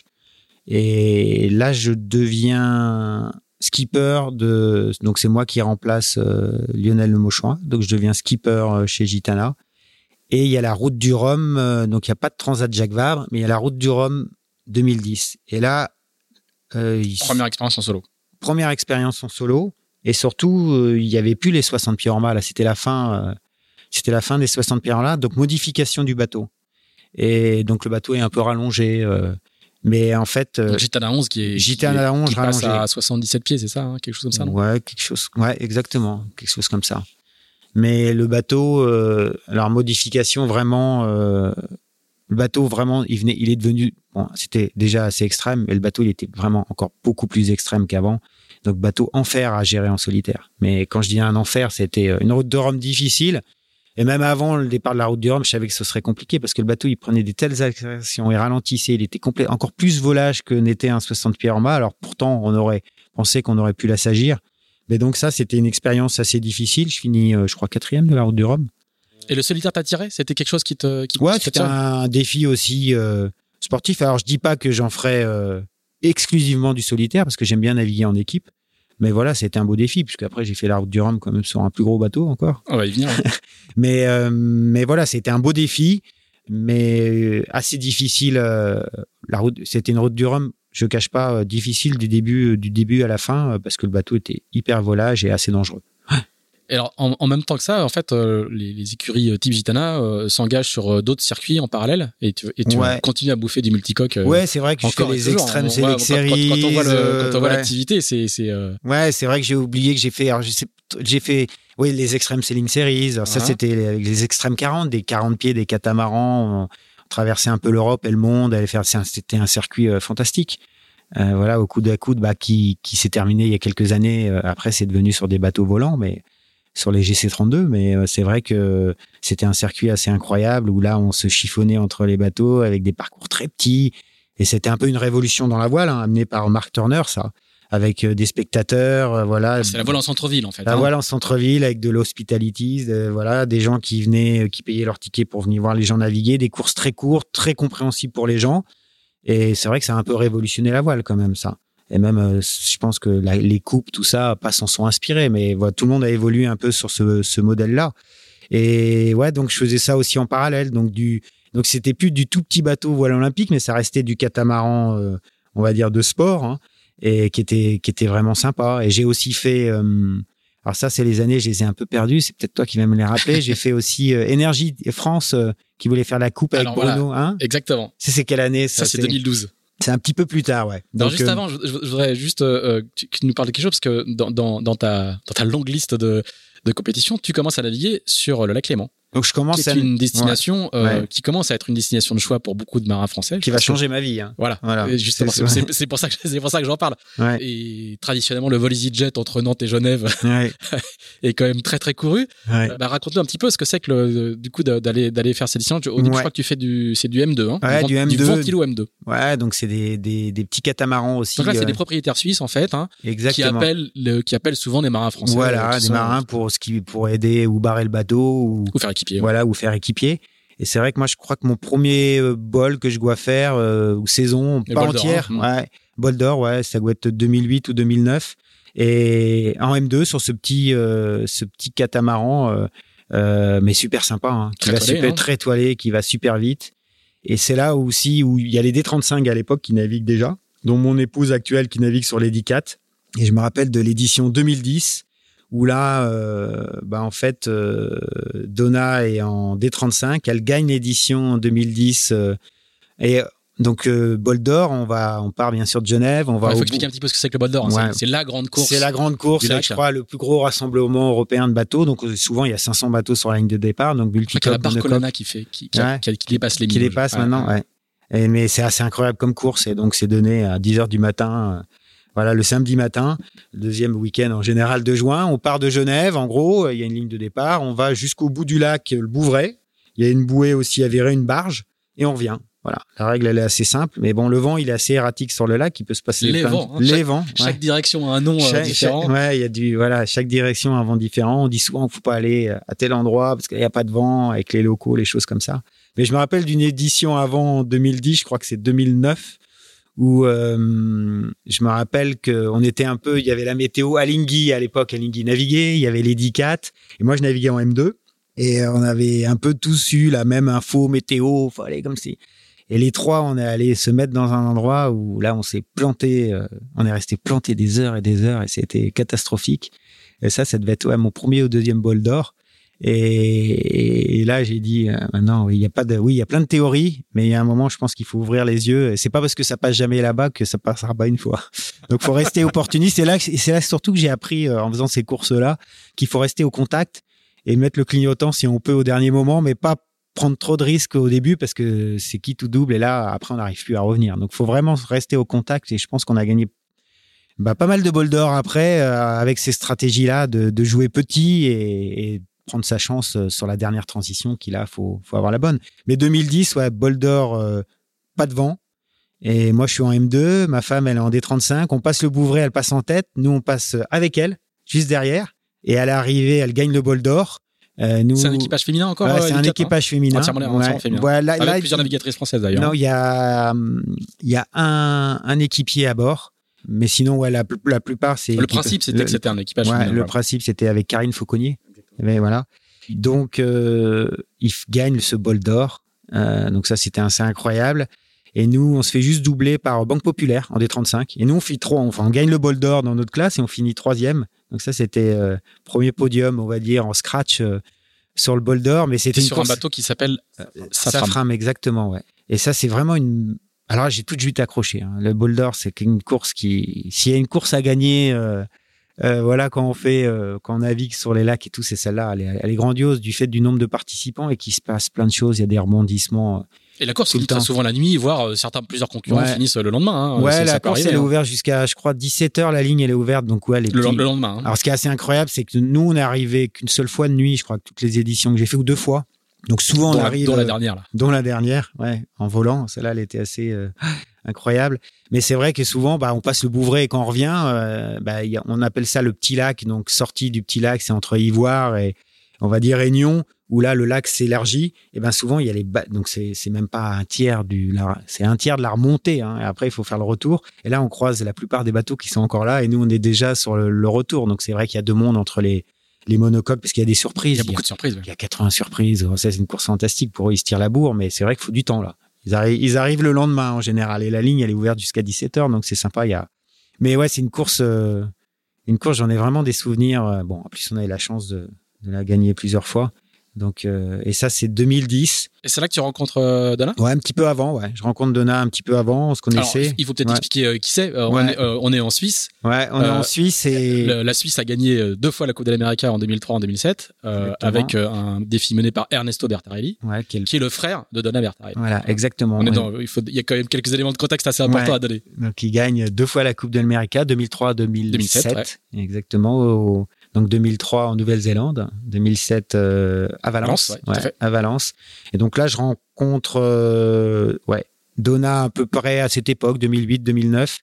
Et voilà, et maintenant, euh, Aujourd'hui, on, donc, fait, on continue l'aventure ensemble. Alors, et, et en deux mille onze, vous décidez de, de, de lancer Spindrift. Ouais, et en deux mille onze, euh, on décide de, exactement de lancer l'écurie Spindrift avec euh, les modes soixante-dix. Donc, un peu qui étaient les nouveaux bateaux. Les héritiers aux, de l'Orma, mais en monotype. Les héritiers, euh... monotype, soixante-dix pieds, un petit peu plus simple. Donc, monotype déjà. Donc, euh, bateau super bien conçu. Hein. Euh, bah, on le voit encore. Hein, là, ils font des...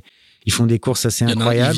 Il y en a un qui vient de gagner la, la Middle Sea Race. Ouais, dans un temps réel, assez... Euh, en battant le record, je pense. Ouais, en battant le record de plus de quinze heures ou je sais pas quoi. Euh, ouais, franchement, c'est des top bateaux. Donc, deux mille onze, ouais, on crée l'écurie Spindrift avec Léo Lucet, qui était euh, navigant aussi chez Gitana et qui vient dans l'aventure, qui prend la direction de, de l'écurie et, et qui était ici. Hein, dans les, bon, les locaux ont transformé depuis, mais à l'époque, euh, voilà, on était, tout, on était déjà ici. Et voilà, c'est l'aventure Spindrift qui commence euh, en deux mille onze. Et avec, euh, il y avait cinq ou six bateaux. Il y avait Foncia avec, euh, avec Michel Desjoyaux. Il y avait Veolia avec Roland Jourdain. Il y, y avait Gitana. Il y avait Gitana. Jean Cardic. Euh, non, Gitana était, était là. Dès, je crois qu'elle arrivait. Euh, euh, ah non, Gitana était là aussi. Oui, oui, il y avait Gitana qui arrivait. Donc, il y avait Jean-Pierre Dick. Il y avait du beau monde. C'était un beau circuit. Et le circuit commence vraiment en deux mille douze. Où euh, là, il y a la Chris euh, Ocean Race. Hein. Mm-hmm. Ouais. Donc ça, c'est première, euh, première transat avec les bateaux. Euh, donc, on les convoie euh, à, à New York. Euh, en plus, là, c'était sympa. On était vraiment au cœur de... On a eu la Statue de la Liberté euh, juste devant nous. Et donc, euh, première transat avec les bateaux. Euh, donc, New York, euh, arrivé à Brest. Et là, euh, bah, on a explosé tout le monde. On a eu une belle météo. On a explosé les temps. Nous, on gagne cette course-là. Course incroyable. Moi, j'avais un, une Dream Team à bord du bateau. Euh, j'avais Kevin Escoffier, j'avais Pascal Bidégorry, euh, j'avais euh, bah, Léo Lucet, qui était navigant encore à l'époque, après qui a, qui a rangé le ciré après ça. J'avais mon frère Jacques et Jean-Baptiste Levaillon. Donc voilà, on était six. Bon à... ouais, une bonne. Et là, on fait une course euh, incroyable. Euh, je me rappelle, on part, il y avait une grosse dep. Et en fait, euh, on passe, nous, la nuit... Euh, sous Jenneker, alors que les autres, ils passent sous J un, ils roulent, ils passent sous J un. Et en fait, on se retrouve au petit matin avec déjà cinquante mille d'avance et un bon écart. Et voilà, on gagne la course. La première, euh, la Chris Ocean Race, c'était. Mais par contre, on est arrivé trop vite. Parce qu'ils n'avaient pas prévu qu'on arrive tous les bateaux en moins de cinq jours, là. Parce qu'on a mis quand même moins de cinq ouais, jours. C'est ça, ouais, exactement. Ouais, c'est allé super vite. C'est arrivé à Brest, hein, c'est ça? C'est arrivé à Brest. Et là, pour la petite anecdote, je pense que c'est là où ça aussi, ça, c'est compliqué avec les organisateurs, mais pas Brest, peut-être euh, plus les organisateurs de la classe euh, mode soixante-dix. C'est qu'on arrive, mais on arrive le soir en fin de journée, mais en fait, ils voulaient pas qu'on arrive à quai. Parce que comme on était arrivé trop tôt, ils voulaient qu'on arrive le lendemain. Donc là, vous imaginez quand même, même si ça a duré que cinq jours, c'était assez engagé. Hein, quand même, sur ces bateaux-là, on a eu du vent, il y avait une belle dep. Euh, et bon, quand on arrive de course, c'est ce qu'on a envie. Envie de manger un steak. Ouais, voilà, d'aller boire une petite bière, et de se poser, de se changer. Mais là, on n'avait pas vraiment le droit, quoi. Donc là, ça a mis un petit peu, et tous, hein, pas que nous, ouais. Tous les bateaux, ça a mis quelques tensions, euh, un petit peu. Mais en tout cas, c'était une et course. Et du coup, vous êtes resté dans, dans la rade au ouais, milieu, je me rappelle, ou... il fallait qu'on aille côté militaire là-bas, pas trop se voir. Ouais, se cacher, se cacher un peu là-bas. Enfin euh, bon, ça a été. Euh... Et vous avez passé la nuit, euh, la nuit à attendre. Donc non, finalement, je crois que le bateau est resté là. Nous, on a débarqué, mais il fallait pas trop se montrer. Enfin, ça a été. Euh... J'étais tout un truc. Ouais, et finalement, après, on a fait euh, un tour de ronde. Et en plus, c'était à l'époque. Euh... Je me rappelle, c'était pendant, je ne sais plus quelle organisation, quelle fête euh, populaire qu'il y avait à Brest. La fête de Brest. C'était certainement les fêtes de Brest. deux mille douze. Et il y avait euh, le président de l'époque, euh, François Hollande, qui était venu et qui nous avait, nous, on l'avait accueilli. Je crois qu'on était sur la Belle-Flandre à l'époque, hein, le, le remorqueur de haute mer. Et, euh, et voilà, c'était, mais c'était un bel événement. Ça, c'était une belle course. Et après, on a fait le tour de l'Europe. Le tour de l'Europe, euh, où là, on finit deuxième avec des étapes assez incroyables. Et ouais, c'était un bateau euh, fantastique, ça. ça. Donc, ça, c'est deux mille douze. Et... Alors, c'est là où tu vas faire un petit peu de, de, de Coupe de l'Amérique aussi. Ouais, donc c'est là où je fais un petit peu de coupe de, on va dire. Euh, du circuit. C'était euh, le balbutiement, voilà, le circuit préliminaire. C'était. Donc, c'est avec Energy Team. Hein. Energy Team et Bruno Peyron qui était à la tête de, de ce défi-là. Et donc, c'était les A C quarante-cinq à l'époque, bon, qui n'étaient pas volants, mais déjà avec des ailes rigides. C'est juste ça. Avant le, l'envol. Ouais, ouais, juste avant l'envol. Et là, ouais, bah, fantastique, hein. C'était un bateau incroyable, euh, voilà, avec, euh, avec tous les, les meilleurs barreurs, meilleures équipes euh, de la Coupe. Donc, ça, c'est vraiment une, une belle expérience, ouais. Donc, ça, c'était vraiment en parallèle. La, la Coupe se courait en multicoque. Ouais. Et c'était, c'était quelque chose, la, la Coupe d'Amérique, c'est quelque chose que tu avais déjà en tête auparavant, ou c'est juste parce que le support était quelque chose que tu maîtrisais, que tu t'étais. Non, je pense que la coupe m'a jamais attiré tant que ça a été des monocoques, parce que je suis vraiment, euh, comme je l'ai dit, euh, voilà, je sais pas, j'ai bloqué mon cerveau, mais, mais alors je dis pas peut-être des IMOCA euh, vraiment volants un jour, euh, mais ça on pourra en parler, mais pas juste sur, euh, je crois c'est Mich qui dit un peu comme un escabeau, non, ou sur trois où il manque un, un pied, un, mais, pied, un pied au tabouret. Ouais, donc euh, potentiellement oui, mais parce qu'après je sais même plus si à terme faut parler de monocoque ou multicoque, si les bateaux volent. Ce sera des bateaux volants ou non volants. Mais en tout cas, oui, c'est vrai que cette coupe-là qui passe ben, en deux mille dix, hein, parce que c'est le défi, euh, euh, c'est la bataille entre Oracle et Alinghi, hein, où Oracle gagne, et, mais d'ailleurs entre multicoque, catamaran, et trimaran, elle, rigide sur Oracle en deux mille dix, avec Incroyable, avec, euh, et voilà, ce, ce deux manches euh, au meilleur des, meilleur des, des trois manches. Des, ouais, des ouais. trois manches, et Oracle gagne les deux manches. Donc, c'est sûr que après, la coupe passe en multicoque. Donc là, oui, il y a un intérêt. Il y a un, un intérêt de, de potentiellement euh, pouvoir espérer participer un jour à la Coupe de l'Amérique. Et donc, c'est vrai que bah, Bruno m'appelle et pourquoi pas, quoi. Donc là, euh, mais le, voilà, ça s'est arrêté au stade euh, parce qu'après, c'était le nerf de la guerre, hein, c'était de trouver des sous. C'est les financements, ouais. Puis je crois qu'il y avait deux équipes françaises de mémoire. Et en plus, je crois qu'il y avait un, il y avait Alain Gauthier et Bertrand Passé à côté. Oui, ex- Bertrand, exactement. Enfin, je... il, y avait Bertrand Pers- ouais, il y avait Bertrand Passé avec peut-être Alain Gauthier. Euh, ouais. Et, mais bon, les deux équipes, de toute façon, euh, voilà, on n'a pas réussi à trouver les, les financements, mais ça s'est arrêté là. Mais on a fait des beaux grands prix à San Diego, en Italie, euh, je me rappelle. Et... Venise, je crois. Hein? Ouais, à Venise, ouais, c'était assez incroyable. Donc, et, euh... et en même temps de tout ça, tu fais du D trente-cinq. Donc, ce qui est. Ouais. Quand, quand, on, quand, quand j'ai fait ma petite fiche hier soir, euh, ce qui est extrêmement étonnant, c'est, le, c'est ce côté euh, versatile, quoi. Le, ouais, le fait, le fait que tu, tu, tu, ouais, tu fais j'adore. tous les supports tout le temps, quoi. Ça, j'adore et je continue à le faire. C'est euh, à naviguer vraiment sur. Euh... Surtout, c'est, c'est la richesse déjà de, de découvrir un autre support, et je pense que ça, ça, ça permet aussi de rester humble, parce qu'on reprend des fois presque à zéro sur certains supports et on découvre aussi des gens, et c'est ce que j'aime bien, et ce que je pense c'est ce que j'ai aujourd'hui dans l'équipage avec lequel on va faire le tour du monde. C'est des gens qui viennent d'horizons un peu différents. C'est pas peut-être sur le papier obligatoirement les, les mercenaires, les, peut-être les meilleurs marins qu'on verrait sur le papier, mais je pense qu'aujourd'hui l'équipe, on est la meilleure équipe en soi parce qu'on est bien complémentaires. Et c'est ce que j'aime, moi, c'est d'aller naviguer sur d'autres supports, découvrir des gens, une autre façon, et ça, ça, ça se permet de se remettre en cause aussi. Parce que c'est sûr que si on navigue sur le support dans lequel on est le meilleur, ou pas loin d'être le meilleur, bah, c'est difficile à un moment de, de se remettre en cause. Donc là, ça permet de, là, on fait du D trente-cinq, il y a, il y a un beau circuit, exclusivement sur le lac, mais, et avec euh, bol d'or, euh, avec le bol d'or aussi, qu'on gagne, euh, qu'on gagne, je crois, deux mille quatorze, la saison deux mille quatorze, qui est regagnée en deux mille dix-sept et qu'on gagne encore en deux mille dix-neuf. Donc, euh, ça, c'est incroyable. Voilà, l'écurie, elle a quatre, euh, quatre bols d'or euh, gagnés. Et franchement, c'est... Moi, c'est, c'est une course, j'aimerais... Si un jour, j'arrive à la gagner sept, huit, dix fois, c'est vraiment un des objectifs. J'adore ça. C'est vraiment être au départ de cette course-là, c'est... Comme il peut tout se passer. En plus, maintenant, le bateau, il est, il est volant. On, on y reviendra, mais c'est fantastique. Mais c'est vrai que j'arrive à mener un peu tout ça. Et, euh, et c'est assez génial. Et en plus, en deux mille treize... Donc là, par contre, euh, chavirage euh, avec le mode soixante-dix. Je crois que c'est deux mille... Euh, c'est deux mille treize. J'étais là. J'étais, deux mille treize. C'était hein. En Irlande. C'était ouais. à Dunleary. Ouais, euh, un, ouais. Port, un, un port un peu, un peu au sud de, ouais. de Dublin. Donc là, un petit peu de vent et effectivement le bateau, euh, le, ouais. le bateau chavire. Euh... Ouais. Et là, c'était aussi ouais, un peu le multi cinquante en fait. J'étais avec ouais, l'actuel en multi cinquante. Ouais. Et on voit le bateau chavirer, donc ce qui est. Ouais, mais est, je me rappelle toute incroyable. Discussion avec le comité d'organisation, nous on voulait pas naviguer, il y avait trop de vent pour faire des grands prix. Il y avait, euh... il y avait des grosses rafales. En fait, c'est sur un plan d'eau protégé, ouais, le vent venait de la terre. Ouais, c'est, mais c'est trente nœuds plus en rafale. Euh, on dit il faut pas naviguer, il faut pas naviguer. Ben bon, après ça a été. Euh...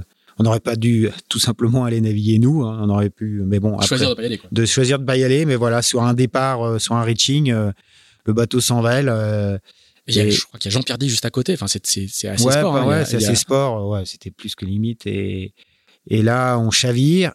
Et donc, on chavire, on chavire par le côté. Et donc, moi, je suis à la barre. Et là, on casse. Euh, en... Quand le, c'est assez violent, hein, le mât touche l'eau, il casse. Et donc, le bateau, bah, on peut imaginer, hein, il se retourne euh, rapidement. Et là, je me refais coincer, moi, sous le filet, mais j'ai, dans le malheur, j'ai la chance que ce soit, quand je tombe dans l'eau, le bateau qui me retombe dessus, c'est le filet. Donc, moi, j'ai pas trop de risques. Par contre, mon frère, quand il retombe dans l'eau, il se prend le bras et sur lui. Et donc là, il se fait casser le bassin en beaucoup de morceaux. Donc là, moi. Donc, il est dans l'eau, coincé là, sur le bateau. Coincé sur le bateau. Bassin, voilà. C'est Jacques Guichard. Hein. Ouais, c'est Jacques Guichard qui navigue aujourd'hui. Mm-hmm. Euh, qui a été réparé, donc, réparé ouais, depuis. Qui a été ouais, réparé et vite remis, ouais, parce que c'était quand même un, un gros bobo qu'il avait eu. Et euh, voilà, ça a été euh, dernière expérience en, en mode soixante-dix, mais de toute façon, c'était un peu la fin du circuit, il y avait de moins en moins de... C'était la Route des Princes, hein. Par ailleurs, c'était une, c'était une course incroyable. Hein. Ouais, c'était une course incroyable. À chaque incroyable. étape, c'était ouais. sponsorisé par euh, Prince de Bretagne. Ah, Prince de Bretagne. La, la ouais. Route des Princes. Et à chaque étape, moi j'en ai fait que deux, et à chaque étape, surtout, il y avait euh, des dégustations locales. Enfin, ouais, on mangeait, non, non, on mangeait de manière ouais. incroyable. Quoi. Et en plus, ils avaient réussi à mixer d'autres, c'était pas exclusivement les modes soixante-dix, il y avait les, les, ouais, les multi cinquante et tout, donc c'est vrai que c'était... Ouais, c'était c'était sympa, voilà. Après, ça n'a pas pu durer parce que je pense que bah il y a aussi des pas mal de d'acteurs du mode soixante-dix qui ont arrêté, des bateaux qui étaient à vendre, euh, et donc le circuit S U A est, est un petit peu tombé. Par contre, le circuit des multis, lui, il a fait que que progresser, des multis cinquante, il a fait que que progresser. Donc nous, ça a été notre dernière expérience, euh, bah pas fantastique, hein, avec le avec le, le le mode soixante-dix, même si nous avait amené plein de bonheur avant. Et donc ça, c'est donc deux mille treize. Ouais. Et, et, et c'est là que vous décidez d'acheter le, le et là on avait déjà Banque voilà ou... ouais il y a une opportunité, c'est que Banque Populaire est, est à vendre puisqu'ils viennent d'avoir le record et puisqu'ils enfin, quelques quelques quelques mois avant ouais c'est ça ils viennent d'avoir le record et, avec Loïck Peyron ouais avec Loïck Peyron et je crois qu'ils étaient euh, je sais pas si ils passent sur le Vendée Globe hein. Je crois que c'est ouais. ça non ouais mmh. donc euh, ouais le bateau est le bateau est à vendre donc c'est une belle opportunité et comme on voulait vraiment faire de la course au large et que le circuit de toute façon de mode soixante-dix euh, était euh, bah il allait se terminer euh, voilà on est sauté on a sauté sur l'occasion on a donc acheté à Banque Populaire ce bateau là et l'aventure du du maxi euh, commence comme ça ouais, ouais. donc euh, c'est ouais c'était une autre dimension hein, ouais. parce qu'il y a un bateau je me rappelle quand on était allé le chercher parce qu'à l'époque euh, il fait quarante mètres hein. ouais, c'est le plus grand multicoque de course du monde ouais il fait quarante mètres euh, bon il est toujours gros même si on lui a coupé trois mètres d'étrave. Mais ouais, c'est, c'est un gros, gros bateau, c'est manœuvre de port compliquée, enfin, tout est compliqué. C'est, c'est même par rapport aux ultimes qui font peut-être trente-deux mètres, ça n'a rien à voir. Ça n'a rien à voir, c'est un bateau qui est beaucoup plus lourd, euh, donc tout ce qui est manœuvre de port, tout ça, c'est, et bon, il est, il est imposant, quoi. Donc c'est vite complexe et on n'a pas droit à l'erreur sur ce genre de bateau, parce que sinon, vite, on casse quelque chose, quoi. Mais en tout cas, c'est, ouais, belle expérience, ça, c'est deux mille treize et voilà, l'aventure continue avec ce bateau-là. Alors, vous faites quelques records, je crois que vous. Il y a, il y a le. Ouais, le, la première course qu'on. La route de la découverte. La première, euh, voilà, transat qu'on fait avec le bateau, c'est la route de la découverte. Donc, Cadix, euh, San Salvador. D'ailleurs, il y a, il y a Francis, Francis Joyon qui est en stand-by. Qui est en stand-by pour, euh, pour battre ce record-là. On le détient toujours. Euh, ouais, c'est en plus de six jours, mais je pense que, voilà, une belle météo et je pense potentiellement il nous battra. Euh, c'est ce que je lui souhaite d'ailleurs. Et parce que les records sont faits pour être battus, hein. Et mais c'est vrai que c'était une belle, euh, belle course, belle aventure. Euh, on arrive après, on passe la ligne d'arrivée, je me rappelle. Après, on va à Miami. On avait fait une fête euh, assez incroyable là-bas, euh, parce que voilà, c'était en plus on, la transat, on bat le record, le bateau, il arrive en état parfait. C'était assez, assez fantastique. Et il y avait en ligne de mire, euh, parce que là, on était, on est deux mille treize, hein. Ouais. On est deux mille treize. Euh, se poser la question de se dire. Euh, Est-ce que potentiellement euh, ce bateau-là il pourrait faire la route du Rhum ? Alors, mais com- comment comment une idée comme ça euh, germe dans ta tête ? Bah, je pense que c'est du fait déjà d'avoir navigué sur le bateau et euh, et euh, bah, de l'avoir appréhendé, me dire euh, ouais potentiellement est-ce que alors au retour on essaye aussi de donc euh, convoyage retour, on essaye de bah, de voir si potentiellement il y a des manœuvres qui peuvent être faites seules, tout ça, donc on se rend compte assez vite. Euh, Juste, en fait, euh, pour donner des éléments de contexte, en deux mille dix, Franck Hamas a gagné la Route du Rhum sur Groupama trois. Sur Groupama trois. Qui est pas mais... un modèle réduit, mais qui, est, qui, ouais. fait, qui, fait, lui, qui fait déjà trente ou trente-trois mètres, ouais, je sais plus, mais voilà, qui est déjà. Tout, tout, un monde très gros bateau, les, tout le monde disait, les fous maintenant, c'est tous ces bateaux. Bat, la même année, il bat le record du Trophée Jules Verne avec le bateau, et, et ouais, six mais... mois ou neuf mois plus tard, ouais, il fait la Route du Rhum. Il fait la Route du Rhum, euh... il la gagne. Exactement. Il c'est il ça l'a... qui ouvre un petit peu le champ des possibles, quoi. Qui le champ des possibles sur ce genre de bateau. Maintenant, celui-là, il est complètement différent. Ouais, ouais. C'est un bateau qui a vraiment été conçu pour quatorze, euh, qui fait vingt-trois tonnes. Euh... Donc, bien sûr, donc je border les voiles, euh, seul on peut pas border les voiles, mm-hmm. donc euh, on regarde un peu tout. Franck avait aussi mis un vélo euh, mm-hmm. à l'époque sur son bateau, donc on regarde un peu tout ça et on se dit voilà, je pense que ça peut être euh, à l'époque on a aussi des partenaires euh, euh, suisses qui nous suivent et qui sont Mirabeau et, et, et Genix et donc euh, voilà. Moi, je me dis, euh, bah, j'aime bien les défis. Et je me dis, pourquoi pas ce défi, vu que la Route du Rhum était ouverte à tout type de bateau. C'était les ultimes, mais là, pas la classe ultime, c'était les ultimes tout court. Je me dis, euh, pourquoi pas Pourquoi pas se lancer là-dedans ? Donc, le mât d'origine, on l'a réduit. On l'a coupé parce que là, euh, il était un peu grand. pour moi tout seul. Et c'est vrai qu'on se lance dans ce défi-là de, de faire cette route du Rhum. Donc, on installe un pilote euh, et, euh, et voilà, et cette route du Rhum. Mais... mais du coup, tu sais qu'il y a plein de choses que tu ne peux pas faire tout seul. Ah, il y a des, il y a des choses... Est-ce que, que, je... est-ce que tu peux en fait, euh, je... larguer un riz et, et réhisser la grand-valle? Est-ce oui. que tu peux... Euh... Bah, on se rend compte qu'avec potentiellement un vélo, oui. Parce que le faire qu'à la force des bras, euh, alors on pourrait le faire, mais ça prendrait des heures et des heures. Et surtout, euh, on se rend compte que le vélo, on peut passer cinq heures sur le vélo, quoi. Et on a toujours la tête qui est aérée. Quand on commence à devoir mouliner sur, le, sur les colonnes et tourner au bout de quinze minutes non-stop, euh, je crois qu'on ne sait plus trop comment on s'appelle. Donc, il y avait, il y a un peu, on a un peu regardé tout ça. Donc, on a bien...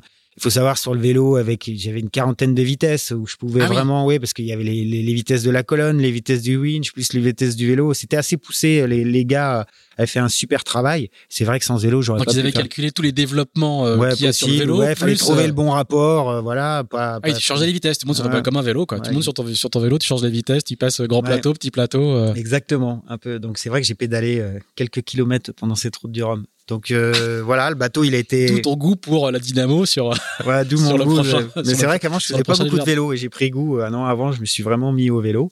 Alors, est-ce qu'il y avait quand même des manœuvres que tu n'arrivais pas à faire tout seul bah, qui étaient interdites, quoi? Non, qui étaient interdites. Alors, la difficulté en plus, c'est que le, le bateau, on n'arrivait pas à naviguer sans bastac. Donc, il faut imaginer, en plus, j'avais une bastac à gérer euh, sur ce bateau-là. Alors, l'installer, c'est une chose, mais il faut quand même imaginer que si les voiles, elles viennent à contre ou choses comme ça, on pouvait, je pouvais casser les lattes, donc j'avais ça en plus à gérer. Non, mais toutes les manœuvres étaient compliquées. Euh, maintenant, si je me faisais... fallait vraiment que j'anticipe. Alors, sur le, ce genre de bateau, il faut tout le temps anticiper. Mais là, si vraiment j'anticipais pas, euh, bah, c'était la catastrophe mmh. assurée, quoi. Hein, ou qui, ou mal, ou là, les, enfin, faut, la G V qui est, qui est énorme, tout est énorme, tout était compliqué. Et c'est vrai que, bah, rien que le départ, je me rappelle de ce départ-là où, surtout qu'à l'époque, on avait demandé si c'était possible, vu qu'il y a de plus en plus les gros bateaux, de, de la, la, la bouée au large, là, de, de, de Fred. Ouais, de Fred, de la décaler. Bon, ils n'ont jamais voulu, mais s'ils l'ont décalée après pour les ultimes. Mais en tout cas, pour nous, euh, à l'époque, ils n'avaient pas voulu la décaler. Donc, la bouée, elle était vraiment à trois cents mètres de la côte. Ah, tout à fait. Et en plus... Euh, ah, c'est, le, c'est le passage traditionnel de la route du Rhum. Ouais, ouais. Mais il a été décalé depuis, ah, hein, un peu plus au large. Et là, je me rappelle, il y avait en plus deux virements à faire. Et le premier virement, donc on fait la ligne de, on part sur la ligne, il y avait des orages. Et moi, je pars à un riz, je crois, un riz J deux. Et j'arrive, et, et bien sûr, comme le vent, il venait de, il venait de terre. Enfin, il venait pas de terre, je sais plus de quoi il venait, mais en gros, il on était légèrement en sud-ouest. Ouais, en fait, légèrement en sud-ouest. On était au près pour un, aller un, au Frêle. Donc, on était en bâbord approchant. Et donc là, je vire, mais je fais un peu over les lignes pour raser la bouée parce que si je loupe mon virement, j'allais à la côte, moi. Donc, il y a un virement là-dessus, euh, sous J deux, c'était quand même assez compliqué. Donc, je fais mon premier virement, je me rappelle, dans tous les spectateurs, là. C'était un peu chaud. On avait les tenders qui, là. Et j'arrive à la bouée, je fais mon deuxième virement, hop, il passe, super. Et après, ce qu'on voit pas, c'est que donc euh, je continue. Je... Et il y avait Yann Eliès, qui est mon beau-frère, qui faisait la route du Rhum aussi. Euh, bah lui, il était sur un. Il était un en, mode soixante-dix. En mode, il était sur le mode, il était sur Paprec. Paprec, exactement. Et il était là, donc ça, c'était aussi une expérience sympa. D'ailleurs, on, s- on s'est appelé à un moment donné euh, pendant la course, mais et juste après ça, bah il y avait un front qui passait assez mmh. assez puissant. La première nuit. La première nuit. Donc euh, et moi là, euh, et c'est là où je passe quand même de J deux euh, un riz à J trois trois riz. Et là, petit à petit, quoi. Là, c'était, passé la nuit dessus. J'ai passé la nuit dessus. Mmh. Et les, je me rappelle, bah, c'est là où Thomas aussi il tape un cargo. Mais c'est eux, ils, re- ils restent côte bretonne. Mais pour rester côte bretonne, il fallait faire des virements. Il y a Loïc aussi. Mais moi, c'était impossible d'enchaîner les virements sur ce bateau-là. Et Loïc, il est sur euh, le, ben, Banque Pop, qui est le, qui est le. L'ancien Groupama. L'ancien Groupama. Ouais, exactement. Et euh, donc Loïc est là. Donc eux, ils sont devant. Et moi, je me rappelle, je pars vers les Scilly. Je fais un bord en bâbord là. Euh, le passage du front, le passage du front, j'en panne. Hein, je vire même pas. Et ouais, là j'en panne, non mais c'était la cata avec tous les les péchous à gérer, les trucs, enfin faut imaginer, voilà, on a pris euh, je, je sais plus trente-cinq quarante ouais. nœuds avec ce bateau là en solo. Le bateau, il était quand même, ça ça reste un bateau, même s'il est très gros, il en fournira jamais, mais par contre il est volage parce qu'il est pas plus large qu'un ultime, et donc euh, le bateau, il levait assez vite la patte, quoi. Donc euh, là je me rappelle en pannage, et après on descend le long du Portugal, euh, fond de balle là, euh, dans dans le Noroît, avec des grains assez puissants. Et c'est là où je reviens, parce que j'étais dernier. Hein. J'étais dernier, là, je reviens, je reviens, je reviens. Et là, gros problème technique, où là, j'ai failli euh, bah, devoir abandonner. J'avais deux pilotes. Et en fait, les pilotes, c'était pas un vérin hydraulique qu'on avait. Euh, c'était, on avait une chaîne, en gros, euh, comme les pilotes traditionnels sur les monocoques, pris sur la barre directement avec un moteur. Et en fait, euh, donc ce moteur-là, on avait trois pignons qui faisaient tourner la chaîne. Et en fait, avec les efforts, les pignons se sont grippés, la barre s'est bloquée. Là, je me... C'est deux nuits en plus, bien sûr, avec les grains, la barre bloquée. Et en fait, le deuxième pilote, il était branché sur l'autre barre, mais si je le mettais, il aurait cramé parce que la barre était bloquée, quoi. Et là, je me revois, euh... bon, allez, j'ai failli de chavirer. Ah, c'est vrai que j'ai failli de chavirer. Euh, j'étais trois R I J trois euh, ou deux R I J trois. Et euh, là, je me vois les mains à démonter le truc avec la barre qui bougeait pas, mettre un élastique pour le bloquer de nuit, tout ça, le bateau au fond de balle, le truc. Et euh, finalement, j'arrive à déconnecter ce vérin, je branche sur le pilote et donc ça repart. Mais là, j'ai ouais, un moment, euh, ouais, j'ai, j'ai eu un peu chaud où le bateau, il, est, il a bien levé. Et après, la question, c'était de dire, bah, j'ai plus qu'un pilote. Euh, vu que Suha, euh, on n'avait pas énormément navigué en solo, on naviguait, naviguait un peu, mais pas énormément. Si le problème, si, si le deuxième pilote euh, passe mis en rideau, comment je ramène un, ba- un, un bateau plus petit euh, on arrive à le ramener sans pilote, on peut gérer, mais un bateau comme ça, comment je le ramène? Et finalement, euh, non, bon, on se dit, euh, allez, ça va tenir, ça va le faire, et, et on continue l'aventure. Et c'est là en plus où euh, bah, Loïc, lui, je crois qu'il casse son carénage de bras avant, hein, casse son bras avant, et donc euh, il a failli aussi d'abandonner, hein. Et donc, lui, il part un peu devant. Et là, moi, je suis derrière. Et là, je me rappelle, euh, bah, quand on, on arrive sur Madère, euh, là, on se rapproche de l'anticyclone pour faire un peu la courbure. Là, il faut renvoyer... Euh... Donc, lui, il est passé J un. Et c'est là où, vraiment, il est reparti par rapport à moi. C'est que je ne pou... je pouvais pas passer J un pour quelques heures. Il faut imaginer la voile qui ouais, fait cent cinquante kilos, la montée. Et mais après, derrière, comment, comment, tu, comment tu fais pour la déplacer? bah, bah, euh, Alors, ça, c'était tout un dossier. C'est que... En fait, le Genac... T'avais des palans pour déplacer les sacs? Non, sur bah, le... avec l'adresse, parce qu'en fait, euh, je me dis, je peux pas envoyer le J un, parce que le temps d'envoyer le J un, il faudra que je mette Genac deux heures après. Donc, je lui dis, je vais passer Genac direct. Et je crois que j'ai mis quatre heures pour, euh, pour envoyer ce truc-là, parce que le truc était plein d'eau. J'arrivais pas à le bouger. Donc, j'ai pris de prendre des risques pour ramener le truc. Parce qu'avant, on était quand même fatigué. On avait, on n'avait pas dormi pendant, euh, pendant, pendant les trente-cinq heures avant. Euh, il y avait eu des manœuvres. J'étais un peu cramé. Et donc euh, là, euh, ça a été un peu pff, la croix et la bannière pour envoyer ce, ce Genacker. Et là, je l'envoie au bout de, bien sûr, quatre cinq heures de boulot. Là, là c'était un peu les délivrances. Et heureusement, je l'ai enlevé qu'à l'arrivée presque, euh, en arrivant sur la Guadeloupe. Mais euh, parce qu'à l'Alizé, n'était pas fort. Et là, c'est vrai que c'est là où on part. Loïc, il part devant moi. Moi, je pars. Et les autres, ils restent euh, un petit peu bloqués. L'Alizé n'était pas très fort. Donc, c'est vrai que bah, là, Loïc allait toujours un petit peu plus vite. Pas plus vite, mais il était un peu plus bas. Un meilleur V M G par rapport à moi. Et là... Je me rappelle, on fait un peu l'aile de mouette hein, sous l'anticyclone. Hop, ça adonne, on en panne. Et là, tout droit, tout droit en gros vers la, la Guadeloupe. Et je me rappelle, je me prends un grain. Donc, faut imaginer sous Genac, euh, J deux, déroulé, euh, G V haute, Bastac. J'avais pas le mât basculant, on l'avait mis fixe. Parce que là, on a le mât basculant. Peut-être pas exagéré. Ouais, peut-être pas exagéré.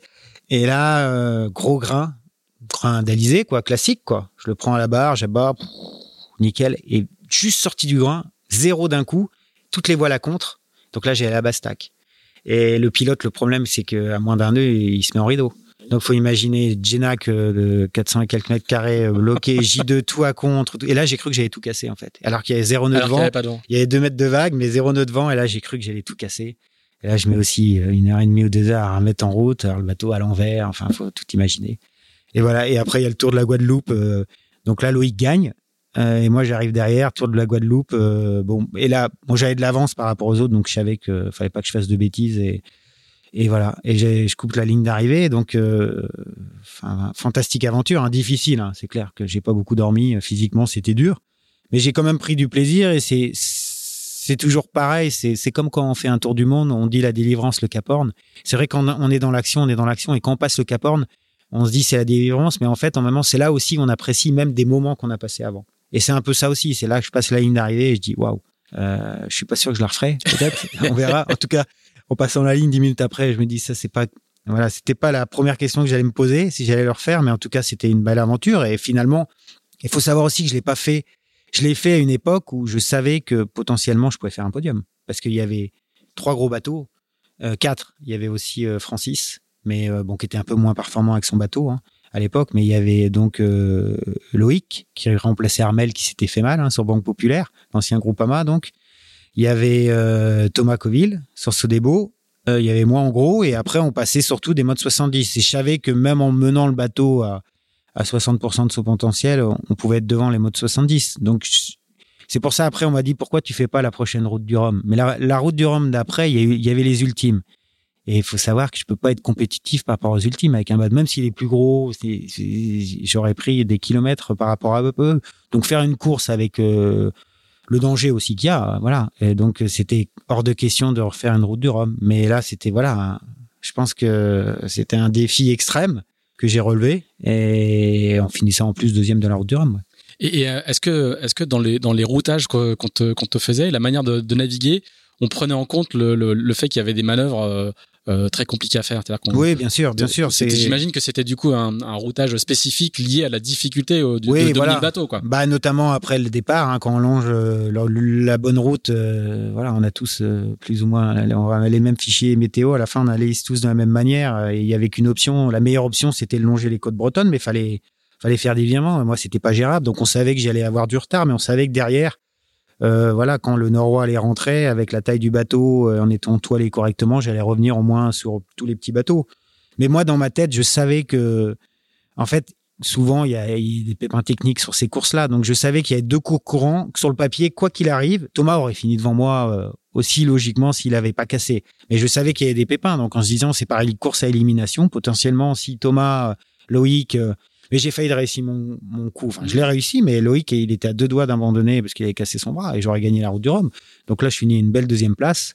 Euh, voilà, c'était, c'était une aparté, on va dire, dans, dans ma carrière de, de, de sportif ou de voileux. Mais en tout cas, c'était une belle expérience. Alors, la carrière du bateau et ta carrière continue. En deux mille quinze, il y a un moment euh, difficile, justement, dans la, la chronologie qu'on est en train d'établir, parce qu'il y a un accident assez important au départ de la... Ouais, de accident la... important au départ de... La Volvo Ocean Race à Lorient. Ouais, exactement, quoi. Donc, euh, on percute un, on percute un tender. On était allé voir la, la course. On percute un tender et, et malheureusement, euh, personne à bord. Il euh, y a une personne qui est gravement, euh, Virginie Lenamouric, hein, qui est vra... qui est gravement blessée à bord du bateau. Et donc, voilà, derrière, euh, bah, c'est sûr, euh, c'est tragique, hein. C'est tragique, un événement euh, tragique et, Et derrière, il y a, y a un procès. Voilà, je suis, je suis condamné. Bien sûr, il n'y a pas d'appel. J'essaye de, on essaye de faire euh, au mieux pour que, pour que ça se passe euh, bah, le moins difficilement possible pour cette personne-là. Voilà, on est toujours en contact euh, aujourd'hui. Voilà, il y a, y a une, il y a une histoire particulière entre vous, quoi. C'est ça, oui, sans, oui. sans vouloir s'étendre dessus, c'est que le, voilà, c'est le dialogue. Voilà, le dialogue j'ai pas envie établi, de m'étendre dessus. Voilà, le mais dialogue, vous avez une relation euh, qui s'est construite après. Et je crois qu'elle est venue ouais. voir le bateau il y a pas très longtemps. Elle est venue voir le bateau il y a pas très longtemps avec. Euh, avec sa famille. Voilà, c'est voilà, c'est quelque chose qui aurait jamais dû se passer. Maintenant, c'est là, il faut faut vivre avec et essayer que les personnes qui ont subi euh, voilà, un gros traumatisme euh, puissent euh, continuer à aller de l'avant. Alors, le, la vie continue, euh, comme on dit. Je, je pense que c'est l'expression euh, littérale. Le projet de Spindrift, euh, ensuite, c'est euh, le, ouais, le, pro- le Jules Verne. Voilà, le, le, en, encore et toujours. Bien sûr, ce bateau-là aussi, il a été, euh, voilà, il a été acheté en deux mille treize avec un objectif. C'était de faire des records avant de faire des courses. Mmh. Alors, on avait fait la route du Rhum, mais sinon, euh, c'était vraiment de faire des, faire des records. Et donc, c'est avec le, l'objectif ultime qui était de faire ce tour du monde, ce trophée Jules Verne. Et donc, euh, hiver deux mille quinze deux mille seize, on se dit, bah là, euh, c'était le bon moment pour, pour faire ce tour du monde. Alors, c'est le seul, c'est ce que tu as dit tout à l'heure. Ouais, c'est, c'est, c'est le seul, premier, c'est, c'est le seul qu'on termine avec euh, Donna, euh, Donna à bord. Euh, voilà, on était quatorze hein, à bord du bateau à cette époque-là. Euh, quand ils avaient battu le record, ils étaient quatorze aussi. Donc, on est parti euh, dans la même configuration euh, d'équipage. Et donc, on finit le, euh, le tour du monde. Le record, il est à quarante-cinq jours. Il est hein. à quarante-cinq jours et quelques heures. Et là, on part en même temps qu'I D E C. Enfin, il part juste devant nous. Et donc, euh, mais à refaire, c'est pas parce qu'en fait c'est un record. Il faut le problème si on part avec un autre bateau, faut aussi gérer. Ça devient un peu course, mais dans un record, c'est une course quand même d'endurance, donc c'est aussi difficile à gérer. En sachant qu'en plus, euh, vu qu'il était plus petit le bateau, c'était normal qu'on soit devant tout le temps et ainsi de suite. Donc, euh, mais bon, on l'a doublé. Ça rap- un paramètre à gérer en plus. En ouais, fait, un paramètre à gérer. Alors, ce qui est marrant, c'est aux antipodes. Euh, visuellement, on est à côté. Il était, ouais, il était juste derrière nous. Oui, on a une vidéo, on se voit. Bah, en fait, ce qui s'est passé, c'est qu'on l'a doublé assez vite. Et après, on a buté sur les systèmes, en fait. Et donc, il revenait souvent parce que je crois qu'on passe le cap avec sept cent mille d'avance sur lui ou quelque chose comme ça. Et donc, pas le Cap Horn, hein, mais le, l'Afrique du Sud. Et, et voilà. Et après, il revenait, il revenait à chaque fois sur nous parce que nous, on butait sur les systèmes et on se retrouve aux antipodes ensemble. Après, on repart par devant. Au Cap Horn, on a pas mal d'avance sur lui. Après, il revient sur nous à l'équateur. Euh, Parce que, parce que pareil, on bute. Mais déjà avant l'équateur, en fait, dans la remontée, on fait une remontée Atlantique Sud terrible, au près, dans la mer. On abîme le mât aussi. Donc, on doit réparer le mât en mer. On avait cassé aussi un foil euh, au niveau des carguélènes. Donc, le bateau était plus du tout à cent pour cent de son potentiel. Mais Déjà, on fait un Atlantique sud remontée pas bonne. Et là, on le sait que le record, il ne va pas être battu. Donc, euh, ce qu'il faut peut-être préciser, c'est que justement, cette remontée de l'Atlantique, aujourd'hui, sur, sur, sur un, un trophée Jules Verne typique, la descente de l'Atlantique, elle est maîtrisée, euh, puisque vous choisissez votre thème de départ. Ouais. Souvent, le sud, il y a quand même du vent euh, qui permet d'aller ouais. vite. Mais le, le, presque l'enjeu qui devient le plus stratégique aujourd'hui, c'est justement la remontée de l'Atlantique. Ouais, il y a beaucoup à perdre euh, voilà, ou, ou à gagner, mais à gagner peut-être pas beaucoup dans l'Atlantique Nord, mais à perdre, euh, c'est vrai que parce que là, c'est un petit peu bah, comme beaucoup d'endroits, mais même dans le Pacifique peut être compliqué. Hein, il y a, il y a, il y a des gros écarts de temps, même l'Indien. Hein, mais, mais c'est vrai que cette remontée de l'Atlantique Sud peut s'effondrer dans, la, dans l'Atlantique. Ouais, et là, ça a été un peu le cas, puisqu'on passe euh, dans les temps ou peut-être même en avance au Cap Horn. Ouais. ouais, on est en avance mmh. même d'une journée. Ouais, ouais. Mais ensuite, euh, ensuite la remontée, euh, ouais, avec terrible, pas de vent, après du vent, de la mer auprès, tout auprès. Et donc on arrive à l'équateur et en plus après, il fallait faire le, le grand tour. Et donc là, euh, bah, je savais qu'on n'allait pas battre le record. Donc, on a levé le pied. Hein. On a levé le pied euh, clairement parce que de toute façon, euh, faire quarante-six jours ou quarante-sept ou quarante-huit. Et voilà, on termine, on fait deux jours après le record. Si on n'avait pas levé le pied, on aurait pu faire quelques heures de moins, quarante-six jours, quelque chose. Mais ça n'aurait pas changé qu'on n'aurait pas battu le record. Et Francis termine euh, bah, juste derrière nous. Ouais. Euh, alors lui, derrière, il va battre le record en établissant... Euh, donc lui, c'est l'année ce, d'après. Ce, hein, ouais. euh, l'année je crois c'est deux mille dix-sept, non deux mille dix-sept, je ouais. crois. Ouais. Donc deux mille seize, nous, on continue, on fait la Québec-Saint-Malo. Mm-hmm. Donc ça, c'était pas rien non plus, parce que faut quand même imaginer naviguer avec ce bateau dans le Saint-Laurent. C'était complexe, avec les bancs de sable, les trucs, sortir, c'était, mais c'était une belle expérience. Là, on fait un, un joli temps aussi, on gagne la course. Bon, on était le, le plus gros des, des bateaux. Il y avait aussi un mode soixante-dix qui était Oman à l'époque. Et en sortant du Saint-Laurent, ben, on est devant lui et il est quelques heures derrière nous. Je crois qu'il chavire. Il chavire, ouais, ouais. il chavire et... Et donc, nous, on continue. Bien sûr, il y a les multi-cinquante aussi qui étaient là, qui étaient partis avant nous, je crois, vingt-quatre heures avant nous. Et, euh, et voilà, on a le Fastnet à aller tourner et, et après l'arrivée. Et ça, c'était vraiment une belle course. Ça. C'était une belle expérience de faire. On s'était pris un grain monstrueux là dans le Saint-Laurent. Il faut raconter qu'en fait, ouais. sur, un, sur une Québec-Saint-Malo, il y a quasiment un tiers de la course qui se passe sur le fleuve. Ouais, un tiers qui se passe sur le fleuve. C'est ce qu'on oublie souvent. Hein, ouais. Et, qui est, et, qui est, et c'est pas Au des début, fleuves c'est... très balisés. Ouais, euh, c'est pas très balisé. On connaît pas bien les marées. Euh... Exactement. Ouais, non, avec ce gros bateau, c'était, on, on est parti tranquillement, mais même tranquillement avec ce bateau. Heureusement, il n'y avait pas trop de vent. Après, on a vite été aussi au près, euh, portant, enfin, ça changeait, les vents étaient assez erratiques. Mais c'est vrai que c'est super étroit au début, ça s'ouvre après. C'est pas très bien balisé, il y a des bancs de sable un peu partout. Euh, ouais, faut faire attention. Faut faire, il y avait pas mal de choses dans l'eau aussi. Euh, mais bon, ça a été une course, euh, moi, c'était ma deuxième Québec-Saint-Malo. Mais c'était une course euh, assez, euh, assez incroyable. Ouais. Voilà. Bon, on gagne la course. Bon, après, on était le plus gros bateau. Je pense que si on cassait pas, c'est normal qu'on gagne, mais on fait un temps, un, un, un super temps aussi. Et après, bien sûr, on se posait la question encore de dire la suite, c'est quoi avec le bateau? Bah, c'est, voilà, on a fait un tour du monde. On l'a terminé. Maintenant, c'est d'essayer d'aller, d'aller battre le record. Mais entre temps, année deux mille dix-sept, euh, Francis, euh, bah, il bat le record. Pas il bat, il l'explose. Il l'explose. Ouais, il l'explose de cinq jours. Juste au-dessus de quarante jours. Hein, ça, ouais, juste au-dessus de quarante jours. Incroyable. Donc, il est sur, on va le rappeler, il est sur l'ancien Groupama trois, ancien est... Banque Populaire, ancien Groupama trois. Ouais, c'est ça, racheté à Banque Populaire. C'est un bateau qui a une carrière euh, incroyable, ce bateau. Prodigieuse. Ouais, ouais, et qui continue, puisque là, il est en stand-by et qui va. Exactement. Potentiellement battre un autre record. Mais c'est vrai que, voilà, il fait un temps exceptionnel. Ils sont six à bord.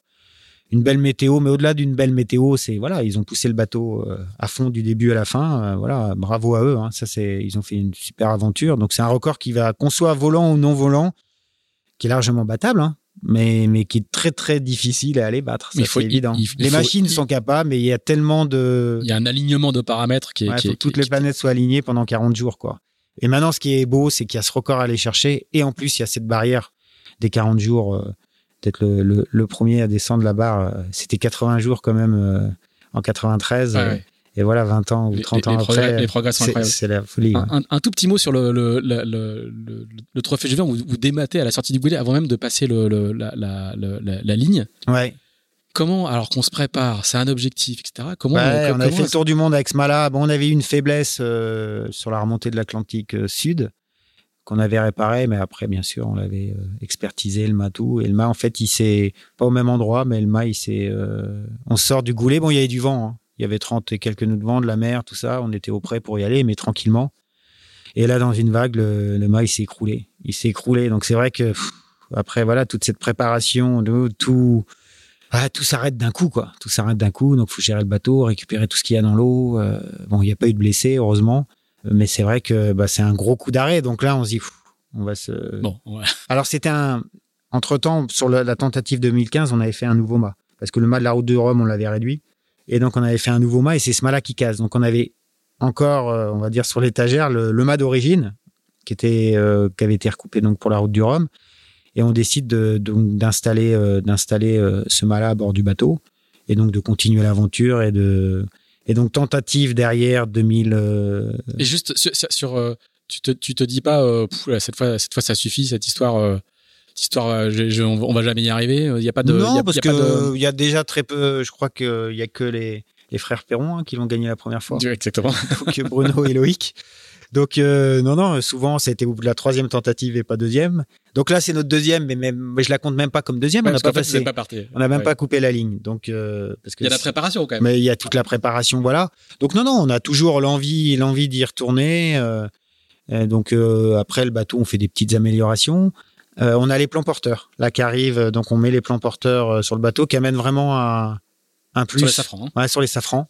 Euh, qui amène, ouais, les foils sont toujours d'origine, qui amène un, un vrai plus euh, sur le sur le bateau. Et donc tentative, euh, donc entre temps on fait la fastnet, ouais, je crois qu'on fait deux fastnet race aussi, hein. deux mille, euh, c'est quoi, seize ou dix, seize et dix-huit, mmh. quelque chose comme ça. Alors c'est les années impaires, c'est, je crois c'est dix-sept donc, et dix-neuf, non ouais, ou dix-sept et non ça doit être quinze et dix-sept, quinze alors. dix-sept. Ouais, ouais, qu'on gagne et... et ça qui était une course aussi incroyable avec ce bateau-là, quoi, parce que c'est la ligne de départ. Euh... Dans le avec ses groupes dans le Solène, bon, faut mieux être devant, heureusement. Avec trois cents par... bateaux. Ouais, partir vite devant, euh, bon, ce qui était le cas euh, des ultimes, mais heureusement. Mais ça, c'était aussi une belle, une belle expérience. Et, et là, deux mille quinze, c'était une de nos premières courses aussi, hein, avec, euh, avec le bateau. Euh, ça, c'était assez, assez sympa, ouais. C'était des, des beaux moments, je m'en rappelle vraiment. Euh, euh, et surtout qu'il y avait aussi, euh, à l'époque, c'était euh, Banque Populaire, hein, qui avait le, le bateau, parce que, mais c'est peut-être même avant, c'est deux mille treize. Je pense que c'est deux mille treize deux mille quinze. Qu'on fait parce que deux mille treize, c'est avant la route du Rhum et il y a déjà euh, ah oui c'est ça ouais, Groupama qui a déjà été racheté par Banque Populaire avec l'objectif de faire la route du Rhum. C'est deux mille treize et deux mille quinze. Ouais et deux mille treize on fait donc le, il y a aussi on se tire la bourre avec Banque Populaire à l'époque donc euh, qui est après I D E C donc avec ce bateau-là on s'est souvent tiré la bourre. et, mais là pour une fois on avait fini devant. Et, et donc euh, voilà. Et après, alors du coup, il va y avoir une nouvelle tentative en deux mille dix-neuf. Ouais, nouvelle tentative euh, deux mille dix-neuf qui va s'arrêter euh, en Australie. Qui va s'arrêter exactement en Australie, celle-là. Donc là, on était dans les temps du record, euh, le bateau euh, top. Là, on était douze à bord du bateau. Là, on avait réduit un peu l'équipage, euh, météo correct, hein, euh, mais le bateau, euh, voilà, on allait vite dans le sud. Et malheureusement, un problème euh, structurel hein, sur un safran, le safran tribord. D'ailleurs, c'est souvent, euh, je crois que c'était donc nous à notre dix-huitième jour, dix-septième jour, je crois que c'est ce qui est arrivé à Thomas, à peu près au même endroit, pour pas être trop superstitieux, mais oui, mais on n'a pas tapé quelque chose, hein, problème structurel. Donc là, on est obligé, euh, on est obligé d'abandonner. Et là, euh, donc on fait route vers Perth en Australie. Et euh, donc là, on fait un, un demi, de, un demi tour du monde. Ouais. Il y a, un, il y a quand même un, un record sur le tronçon Ouessant-Équateur. Bah on, on, on le détenait déjà. Hein. Ah on oui, le détenait déjà a, en deux mille quinze. Je veux dire. On l'améliore, bon, voilà. Après, c'est pas l'objectif premier, mais oui, c'est sympa de, de faire des temps de référence, euh, euh, voilà, entre entre chaque tronçon. Euh, mais mais bon, ce qui était dommage, c'est que c'était une belle. Euh, ouais, c'est, comme, c'est toujours dommage d'abandonner, mais là, on était vraiment dans dans le rythme. La météo après était pas fantastique, mais était plutôt correcte parce qu'on a continué à router, bien sûr. Et je pense qu'on n'aurait été pas peut-être juste devant ou potentiellement derrière, mais on, en tout cas, on faisait pas quarante-cinq jours, quoi. On était plutôt euh, entre entre quarante et quarante-deux, quarante-trois jours. Donc, euh, le temps aurait été certainement correct, mais il serait passé t- tellement de choses. Mais c'est vrai que c'est une déception encore, puisque c'est, voilà, abandon, mais, mais bon, faut, faut de la résilience, hein, pour aller chercher ce, ce, ce record et de l'abnégation aussi, parce que voilà, c'est, c'est, c'est ça qui est beau, c'est qu'on est tous ensemble, quoi. Il faut se livrer et, et c'est une belle aventure humaine. Alors, la déception, elle est terrible, hein, quand, surtout après tant de jours de mer, euh, Euh, voilà, de, et ça s'arrête, c'est ça qui est dur, c'est que faut quand même imaginer que voilà, pendant dix-sept jours, on est à fond, tout se passe bien, et boum, à la seconde après, hop, ça s'arrête, quoi. Ça s'arrête, et là, pff, là, vous sentez la fatigue, vous sentez tout, émotionnel, physique, tout, et c'est là qu'on se rend compte quand on est dans l'action, on peut, on arrive à se pousser vraiment loin, comme, comme une route du Rhum en solitaire, mais dès que ces choses-là, elles s'arrêtent, pour le pire ou pour le bien, c'est vrai que c'est difficile derrière. Et donc, euh, là, c'est vraiment une grosse déception. Grosse déception, euh, mais quand même avec un, un goût de... Alors aussi à bord à cette tentative-là, j'ai mon beau-fils, hein, Duncan, qui est donc le fils de Donna, euh, qui est à bord aussi avec nous, euh, qui prend beaucoup de plaisir, euh, voilà, qui avait très peu navigué euh, avant, mais qui avait fait un petit peu d'équipe, euh, des petits bateaux aussi des rivers, et qui avait envie de faire, il a fait la Québec-Saint-Malo avec nous, et qui avait envie de faire la course large. Donc, il est à bord avec moi du bateau, euh, ça se passe super bien, et il a aussi envie d'y retourner, parce qu'il me dit, euh, non, mais moi, je veux aussi euh, battre ce record, mais aussi faire euh, un tour du monde en entier, parce qu'on a tellement passé que faut parler de le Cap Horn, c'est tellement fantastique. Et c'est vrai que j'ai aussi envie d'y retourner, parce que si je dois garder un souvenir de mes tours du monde, c'est le deux mille quinze deux mille seize quand on a passé le Cap Horn. Mais c'est pas le fait tellement de passer le Cap Horn, c'est quand on est arrivé là-bas. On a eu la chance, moi, la météo faisait qu'on passait à ras, on a tiré des bords de près tout le long, et là, vous voyez les glaciers, c'est le bout du monde quand même, les glaciers qui tombent dans l'eau, il y a les baleines, il y a les oiseaux dans tous les sens, c'était extraordinaire. Et ça, c'est un souvenir que, qui sera gravé à vie, j'y repense souvent, j'en rêve souvent de cet endroit-là, et c'est aussi pour ça que j'ai envie d'y retourner et de revoir, alors je ne sais pas si on le reverra, mais en tout cas, c'est pour ça que j'ai envie d'y retourner. Donc après... Les paysages, hein, les marins, vous, vous vous en parlez pas forcément tout le temps, mais ouais, c'est aussi quelque chose d'incroyable dans cette inc- ouais, c'est... dans cette discipline-là, quoi. Ouais, les, les paysages, les, les albatros dans le sud qui vous suivent des jours et des jours, c'est, c'est, c'est magique, c'est magique, et il faut pas croire qu'on n'a pas le temps de contempler, quoi. Même quand on est sur un record comme ça, il y a beaucoup, on n'est pas choqué, bordé, choqué, bordé, les voiles affalées, hissées toutes les deux secondes, donc je sais pas qu'on ne fait rien, mais il y a beaucoup de moments de un peu de méditation, de contemplation, et c'est ça qui est assez beau. Euh, quand on aime la nature, parce que je pense que, enfin, en tout cas, moi, je suis un vrai, je pense qu'à bord aussi, mais je suis un vrai amoureux de la nature, et c'est pour ça que j'ai envie euh, d'en prendre soin le plus possible, c'est que c'est tellement extraordinaire. Et là, avoir la chance d'être sur un bateau merveilleux, mais de pouvoir aller, voilà, dans, dans des, dans des endroits où l'homme, euh, bah, vraiment pas mis les pieds, euh, c'est assez extraordinaire, quoi. Et il y a des paysages, euh, ouais, c'est, c'est unique. C'est unique, et je pense que c'est ce record aussi qui fait, parce que plus les jours passent, plus on devient sensible aussi, et plus on voilà. Tu t'acclimates à ton environnement et tu, tu commences à en faire partie, quoi. Ouais, tu commences à en faire partie. Enfin, après, tu sais que tu ne fais que passer. C'est bien que de passer. Il faut laisser la vie là où elle est. Et on fait que passer, mais c'est beau. C'est vrai que c'est c'est c'est beau, et c'est c'est pour ça qu'on a aussi envie d'y retourner. C'est pas que pour aller battre ce record. Hein. Je pense que c'est pour le voyage aussi. Ah ouais, c'est c'est clairement l'aventure. C'est ce voyage, c'est cette aventure humaine, c'est de partager avec les voir les sourires des gars, parce qu'il y a des, bien sûr des moments difficiles, on est tous fatigués sur quarante jours, le, le sud, voilà, passer quinze à dix-sept jours dans le sud, euh, voilà, où à l'intérieur du bateau c'est un peu de, c'est trempé, il fait trois à quatre degrés, euh, et on est fatigué, et c'est difficile, et euh, la mer est souvent difficile, euh, et donc c'est vrai que c'est une délivrance de, de tourner à gauche au Cap Horn, on dit on revient à la civilisation, mais c'est unique, c'est unique, et ça donne envie de envie d'y retourner et d'au moins de, d'essayer de, de finir ce, ce tour du monde. Donc euh, là, on, on reconstruit euh, deux safrans, parce que euh, voilà, problème de, problème de structure dans, dans ces safrans. Malheureusement, bon là, on arrive aussi Covid, hein. Donc euh, difficulté euh, voilà, mondiale avec, euh, avec euh, cette pandémie. Et donc, euh, difficile aussi de s'entraîner... Euh, Mais on décide quand même de... Alors, je cache pas que là, j'avais pas la conviction que j'ai là aujourd'hui. Et même sur les tentatives d'avant, c'est qu'on on avait très peu navigué avec ces nouveaux safrans. On avait des problèmes. Mais en même temps, on pouvait pas continuer les entraînements parce que sinon, la fenêtre, euh, fallait un moment être en stand-by. Donc, euh, on prend la décision de partir, de se dire si vraiment, au bout de quelques jours, euh, bah, ça le fait pas, eh ben, on abandonnera, quoi. Et c'est ce qui est le cas, quoi. C'est se dire, euh, en fait, au, au large du Portugal... Euh, on a vraiment des problèmes de contrôle de bateau. Le bateau, il part complètement, c'est hyper dangereux. Donc là, je prends la décision de dire, on va pas aller dans les mers du Sud comme ça. Et donc, euh, on arrête notre tentative euh, là. Et c'est là où, bah, on fait un peu une pause aussi, là. On se dit, euh, stop, là. Là, on a reconstruit les safrans, ça va toujours pas. Il va falloir, euh, bah, on voit bien que c'est le problème aussi, même sur les bateaux volants, mmh. tous ces appendices, le contrôle du bateau, c'est, c'est essentiel à haute vitesse. Euh, Parce que même si on n'est pas volant, euh, on est rapidement au-dessus de quarante nœuds. Dernier entraînement qu'on avait fait, on est très, euh, entre trente-huit et quarante-quatre nœuds, quoi. Donc le bateau, il va vite. Euh, quand il y a, et quand il y a de la mer, il peut aller vite en plus. C'est un bateau. C'est ça. Les ultimes aussi, ils vont vite, mais étant léger et volant, de temps en temps, ils s'arrêtent. S'il y a, dès qu'il y a un peu de mer, de toute façon, il faut qu'ils fassent du skimming. Ils peuvent plus voler. Par contre, nous... Euh, skimming, c'est quand on rebondit sur l'eau. Voilà, on rebondit on touche, un on peu. Touche on, ouais, c'est, on ils ne peuvent plus vraiment voler parce que s'il y a trois mètres de vague, bah, faut bien que les appendices, ils aillent chercher beaucoup plus loin que trois mètres. Donc après, il faut des appendices euh, encore plus énormes de ce qu'ils ont. Donc à un moment, il faut savoir naviguer un peu plus euh, en skimming, à ras sur l'eau.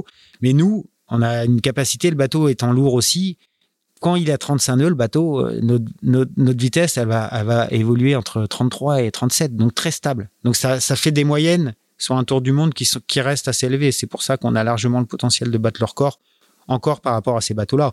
Maintenant, si demain, ils descendent leur corps à trente-sept trente-huit jours, euh, euh, c'est clair que bah, il sera, ce sera plus compliqué, mais pour tous les bateaux. Hein, parce qu'on euh, voit bien que là, le record, il tient de... Euh, depuis pas mal d'années avec les tentatives qui sont faites, et il va être dur à les chercher. Donc plus le temps va descendre, plus ce sera dire, parce que oui, les bateaux ils évoluent, mais on voit bien qu'on tape euh, pas mal de choses dans l'eau, et que avec aussi ce changement climatique, peut-être il y a quelques dérèglements. On a vu aussi que pendant ce Vendée Globe le dernier, euh, bah, l'été austral, il était décalé de trois semaines ou d'un mois, donc ça, ça a amené euh, des conditions. Alors, je sais pas si c'est plus difficile, mais plus plus euh, aléatoire, plus aléatoire, avec une mer encore peut-être encore plus difficile que d'habitude. Donc c'est vrai que tout ça fait que peut-être, et les glaces aussi, s'il y a réchauffement potentiellement, est-ce qu'il n'y aura pas plus de glace? Donc s'il y a plus de glace, on peut être moins sud, donc on rallonge la, la route. Donc il y a mmh. tous ces paramètres qui font que, je sais pas, dans dix, quinze, vingt ans, on connaît pas l'avenir de ce record en fait. Et, et exactement quoi. Donc là on se on se on se pose et on se dit bon, euh, est-ce qu'on a envie d'y retourner? Donc le constat il est oui, euh, dire qu'on est vraiment préparé, avec euh, voilà, des appendices aussi qui fonctionnent, et aussi avec euh, vouloir porter un message, des valeurs autour du monde. Et c'est pour ça que voilà, on est là aujourd'hui, euh, à quelques jours du, du stand-by, avec un bateau, euh, mais pas foncièrement dévidifié. Tout, tout le monde dit gros travaux, oui, les couleurs sont complètement différentes. On a, on a, on a, raccour- on a coupé les traves, et surtout, on, on part euh, voilà, sans énergie fossile à bord du bateau. Donc ça, c'est un vrai défi qu'il va falloir relever euh, ce prochain tour du monde. Une petite dernière question quand même sur le, le, le, l'équipe engagée sur le circuit T F trente-cinq. Donc là, c'est des bateaux qui volent vraiment, et des, euh, des six pneus de vent. Comment, comment... Ouais, c'est vrai qu'on arrête le... En fait, nous, on arrête les dernières saisons de, du circuit T F trente-cinq euh, parce qu'on gagne le bol d'or. D trente-cinq. Le... D trente-cinq, ouais. ouais. On gagne le... Le T F trente-cinq, c'est le successeur du D trente-cinq. Exactement, ouais. Euh, qui est, qui est volant S U A. Mais le D trente-cinq, en fait, c'est deux mille, je crois deux mille dix-huit quand on gagne le bol d'or. Là, on fait plus partie du circuit... Euh, parce qu'on avait bah, pas mal de choses à faire aussi en parallèle, et, et euh, donc on fait pas le circuit, on gagne le bol d'or, et là il y a un nouveau, euh, sous l'influence, euh, bah, voilà, sous l'impulsion, on va dire, des propriétaires euh, et d'Ernesto Bertarelli, hein, l'influence qui, l'envie de changer de bateau, et donc de passer à un bateau volant. Donc là c'est le T F trente-cinq qui arrive, et donc là les propriétaires euh, dont on fait partie, euh, euh, voilà, on adhère au projet, et donc là c'est un bateau extraordinaire, parce que c'est le seul bateau aujourd'hui euh, qui qui vole, on va dire, au près, à part les tout petits bateaux, qui est pas un bateau de la Coupe de l'América, quoi. Et là, on arrive à voler au près avec cette nœud de vent. Euh, non, le bateau, il est extraordinaire. Alors, il est fait vraiment. Il a été typé aussi avec un des objectifs, ouais, dans le cahier des charges, c'était de gagner le bol d'or. Donc c'est vrai que quand il y a, donc le mât, il est très grand. Il, est, il y a une jauge, un limite, il est au maximum, il fait la taille du D trente-cinq. Donc dès qu'on vole, ben il y a beaucoup de drague sur le bateau. Les appendices sont aussi gros, les plans porteurs pour pouvoir décoller vite. Donc les vitesses euh, atteintes, euh, voilà, c'est trente-cinq, trente-six nœuds maximum, mais on est, mais on vole très vite, quoi. On arrive à voler très tôt, quoi. Euh, très tôt. Au portant, euh, euh, on a plein d'images, nous, même pendant ah oui, le bol d'or. La, la mer est d'huile. Et la euh... mer est d'huile. Bon, il y a un peu de vent en altitude, mais il y a cinq six nœuds de vent, et, et dès qu'on atteint en fait treize nœuds cinq de vitesse de bateau, le bateau décolle. Donc et en plus, c'est, il est assisté. Donc comme euh, je pense Gitana aussi, on parle souvent d'asservissement. Donc nous aussi, on a les quatre appendices sur le bateau. Ils ont un volet à l'arrière. Euh, ce qu'ont pas les ultimes. Les ouais. ultimes, ils ont un volet sur les safrans, mais ils l'ont pas sur les feuilles. À mon avis, c'est la next step, ce sera ça, plutôt que bouger. L'asservissement est, il n'est pas encore autorisé dans la, dans, dans la règle des ultimes. Hein. Ouais, mais je sais pas, parce que Gitana, là, je l'avais, je ah, pense que c'était. T'as le droit sur les, enfin, tu le sais, ouais, t'as, t'as, t'as, t'as, le droit, t'as le droit sur les records, mais t'as pas le droit sur les courses de, qui se font dans le cadre de la jauge, quoi. Ouais, bah, peut-être que ça évoluera, parce qu'il y en a qui sont pour ou pas, parce que, ouais, c'est, c'est toujours aussi la même chose, c'est où est-ce que ça s'arrête? Très vaste euh... débat. Ouais, je crois qu'ils ont, ça, on va leur laisser, hein. Mais, euh, oui, c'est sûr que, et ça, c'est, c'est, donc, le bateau, il est autorégulé aussi un petit peu en assiette. Donc, c'est, le bateau, il est magique. Il est magique. Donc là, il y a un circuit, et on a fait le premier bol d'or. La question aussi, on s'est tous posé, c'est est-ce que les, parce qu'il y a encore des D trente-cinq qui naviguaient. Est-ce que potentiellement le bateau, même dans le petit temps, il va gagner le bol d'or? Et là, cette saison, cette édition qui était euh, assez incroyable, on voit peu de vent. Euh, bah, c'est un, c'est un T F trente-cinq qui a gagné, et surtout, on est arrivé de nuit, parce que voilà, nous on était euh, dans le paquet de tête avec Alinghi et, et Iliam, on jouait euh, aux avant-postes euh, bah, tout le, tout le, tout à part le départ qu'on a, on a pris un mauvais départ, ils sont partis, mais on est bien revenu au Bouvray. Après, on a joué, et la dernière transition euh, qui était à l'entrée du petit lac. Là, la nuit tombée, Et euh, nous, on est resté un peu plantés. Euh, juste à côté de nous, il y a Real Team à cinq mètres de nous. C'est ça qui est incroyable, cette course. Il est à cinq mètres de nous. Et peut-être cinq minutes après, il a deux mille d'avance sur nous parce que nous, on est resté scotchés. Lui, il est parti. Et là, on a fini de nuit. Donc, les bateaux, il n'y avait pas énormément de vent, mais il y avait quand même quatorze nœuds de vent. Ça volait. On était à vingt-cinq à trente nœuds. Il faut quand même imaginer euh, des lumières partout parce qu'on est sur lac. On arrive sur la ville de Genève où il y a, il y a pas mal d'habitants. Donc, euh, c'est une ville assez urbanisée, donc des lumières partout à foncer là-dedans. Ouais, là, c'était un peu chaud. Et euh... ah, t'as une tablette avec la carto, j'imagine. Mais ouais, c'est, mais, mais bon, quand même la carto, euh... mais surtout les bateaux, parce qu'il y a beaucoup de bateaux ouais, qui ouais. sont là pour l'arrivée aussi. Et euh... ils ont pas tous la yes, quoi. Ouais, bah, y a aucun... surprise, non, mais il n'y a aucun qui a la yes. Euh, voilà, euh, les, les petits bateaux, ils l'ont pas. C'est sûr que ça, c'était assez incroyable, mais en tout cas, un magnifique bol d'or et, et un bateau extraordinaire. Donc, le circuit, il euh, y a sept bateaux aujourd'hui, il y a des nouveaux propriétaires qui vont arriver. Et en plus, c'est, le bateau, il est aussi amené à... On a navigué à Scarlino en Italie, on a fait deux grands prix. Donc, naviguer dans de l'eau salée, en, quoi. Ouais, dans de l'eau salée. Donc, c'est vrai qu'il bon, y a encore un peu de l'optimisation à faire, mais le bateau, il est incroyable. Il est incroyable et, et j'espère qu'une fois qu'il sera complètement fiabilisé, on pourra aller faire des, des Winter Series aussi, hein, d'aller naviguer pendant l'hiver, peut-être aux États-Unis ou voilà, parce que c'est le souhait aussi des, des propriétaires. Donc, euh, ouais, c'est assez magique. Donc là, voilà, on fait... du T F trente-cinq et on a le, le maxi à, à côté. Et est-ce que le vol au large, euh, c'est dans tes, dans tes ambitions et dans tes, et Mais dans, je, dans, dans tes, dans tes projets ? Je pense qu'aujourd'hui, voilà, avec euh, les idées, je pense qu'on évolue. Hein. Moi, j'ai quarante-sept ans aujourd'hui. Je ne dis pas que c'est clair que c'est le, on va dire, le, le must de naviguer peut-être au large. Aujourd'hui, j'ai pas... Voilà, c'est au-delà du budget, hein. Parce que c'est un budget euh, significatif. Significatif, euh, voilà, parce qu'on parle souvent de budget, on va pas en parler là, mais nous, notre bateau, il date de deux mille huit. Voilà, on fait des modifications, mais mais c'est pas des grosses modifications mm-hmm. qu'on fait depuis plusieurs années. Il y a onze personnes à plein temps hein, dans l'écurie Spindrift, et on n'a pas, euh, voilà, la volonté de. De toute façon, moi, j'ai pas une envie maintenant de faire de solitaire et euh, de naver. C'est des bateaux extraordinaires, mais on est content aujourd'hui avec euh, notre maxi euh, Sail of Change. Et je pense qu'on continuera à essayer de battre certains records tant qu'ils seront accessibles avec ce bateau. Donc non, l'envie de, de large volant, bien sûr, je suis, hein, je regarde comme aussi ces, ces monocoques, euh, ces IMOCA, voilà, toutes ces évolutions, je regarde et ça m'intéresse. Euh, mais et aussi, je, euh, voilà, ma carrière sportive, je dis pas qu'elle est derrière moi, hein, je suis à fond dedans, mais j'ai aussi un petit peu moins de temps. Euh, Je travaille aussi au bureau avec, voilà, dans le family office aussi euh, en Suisse euh, avec euh, mon épouse. Donc, j'ai quand même moins de temps aussi pour naviguer. Donc, il faut que j'allie. Et ce qui est, c'est mon équilibre. Alors, voilà, à l'époque, c'était la c'était voile olympique et, euh, truc. et Maintenant, c'est un peu plus euh, le, le travail, euh, euh, voilà, un peu le business, quoi. Voilà, euh, à, à allier, on va dire, avec, euh, avec la voile. Et ça me plaît aussi. Donc, euh, voilà, je suis pas cent pour cent marin aujourd'hui. Donc, ben, mais bien sûr, je regarde ces magnifiques bateaux qui volent. C'est, c'est, c'est assez extraordinaire. Mais, mais aussi, il faut, voilà, c'est des, au-delà des budgets, je pense que c'est, il faut qu'il y ait, si c'est juste aller faire des records, il faut qu'il y ait des belles courses, il faut qu'il y ait une émulation. Et je pense qu'il faut qu'il y ait de la place aussi pour tous les supports, les, les multi cinquante, on voit bien les classes quarante qui se développent. Je pense que c'est ça qui est beau.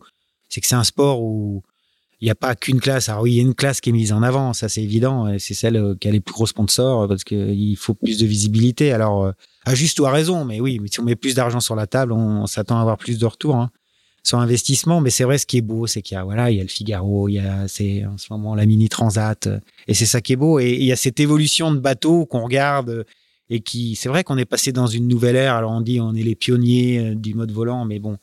Je pense que peut-être dans trente ans, on n'imaginera même pas ce que c'est, quoi. Donc, euh, oui, on est passé next step. Maintenant, faire des tours du monde complètement volants, euh, je pense qu'on n'y on n'y est pas encore.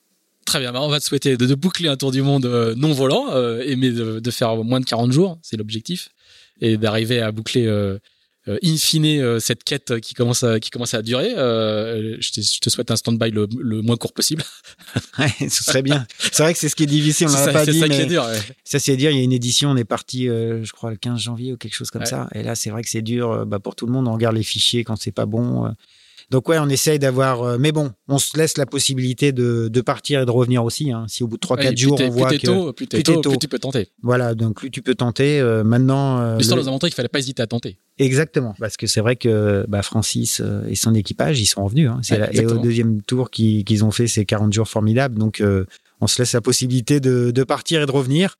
Euh, bah, Gitana l'avait fait aussi mm-hmm. l'année dernière. Donc, euh, voilà. Donc, on est plus que quelques heures, quelques jours en début du stand-by. Bon, pour l'instant, ça n'a pas l'air d'être... Euh... Il fait un temps splendide ouais, pour l'instant. Splendide. Euh, pour l'instant, les premiers jours... Il y, y, y a une dépression qui rentre, donc... Euh, ouais, les, il faut que l'anticitoine soit un peu ouais. bien clavier sur l'Atlantique Nord, mais on a hâte, en tout cas. Bon, Yann, merci beaucoup. Merci pour, euh, pour ton temps et d'avoir réexploré avec nous euh, ce long parcours. Bah, bon stand-by, bonne navigation. Si vous nous avez suivis euh, jusqu'ici... Euh, Euh, et ben merci beaucoup, merci de vos retours euh, nombreux, vous êtes euh, euh, très très nombreux à nous raconter dans quelles conditions vous écoutez euh, les podcasts en courant, euh, sur la route et tout, c'est toujours très très sympa, merci pour vos critiques aussi, c'est comme ça qu'on essaie de s'améliorer, j'espère que j'ai dit un peu moins de du coup, je suis pas sûr, mais j'espère, et puis on se retrouve euh, dans quinze jours pour un, un nouvel épisode, merci Yann, à bientôt. Merci.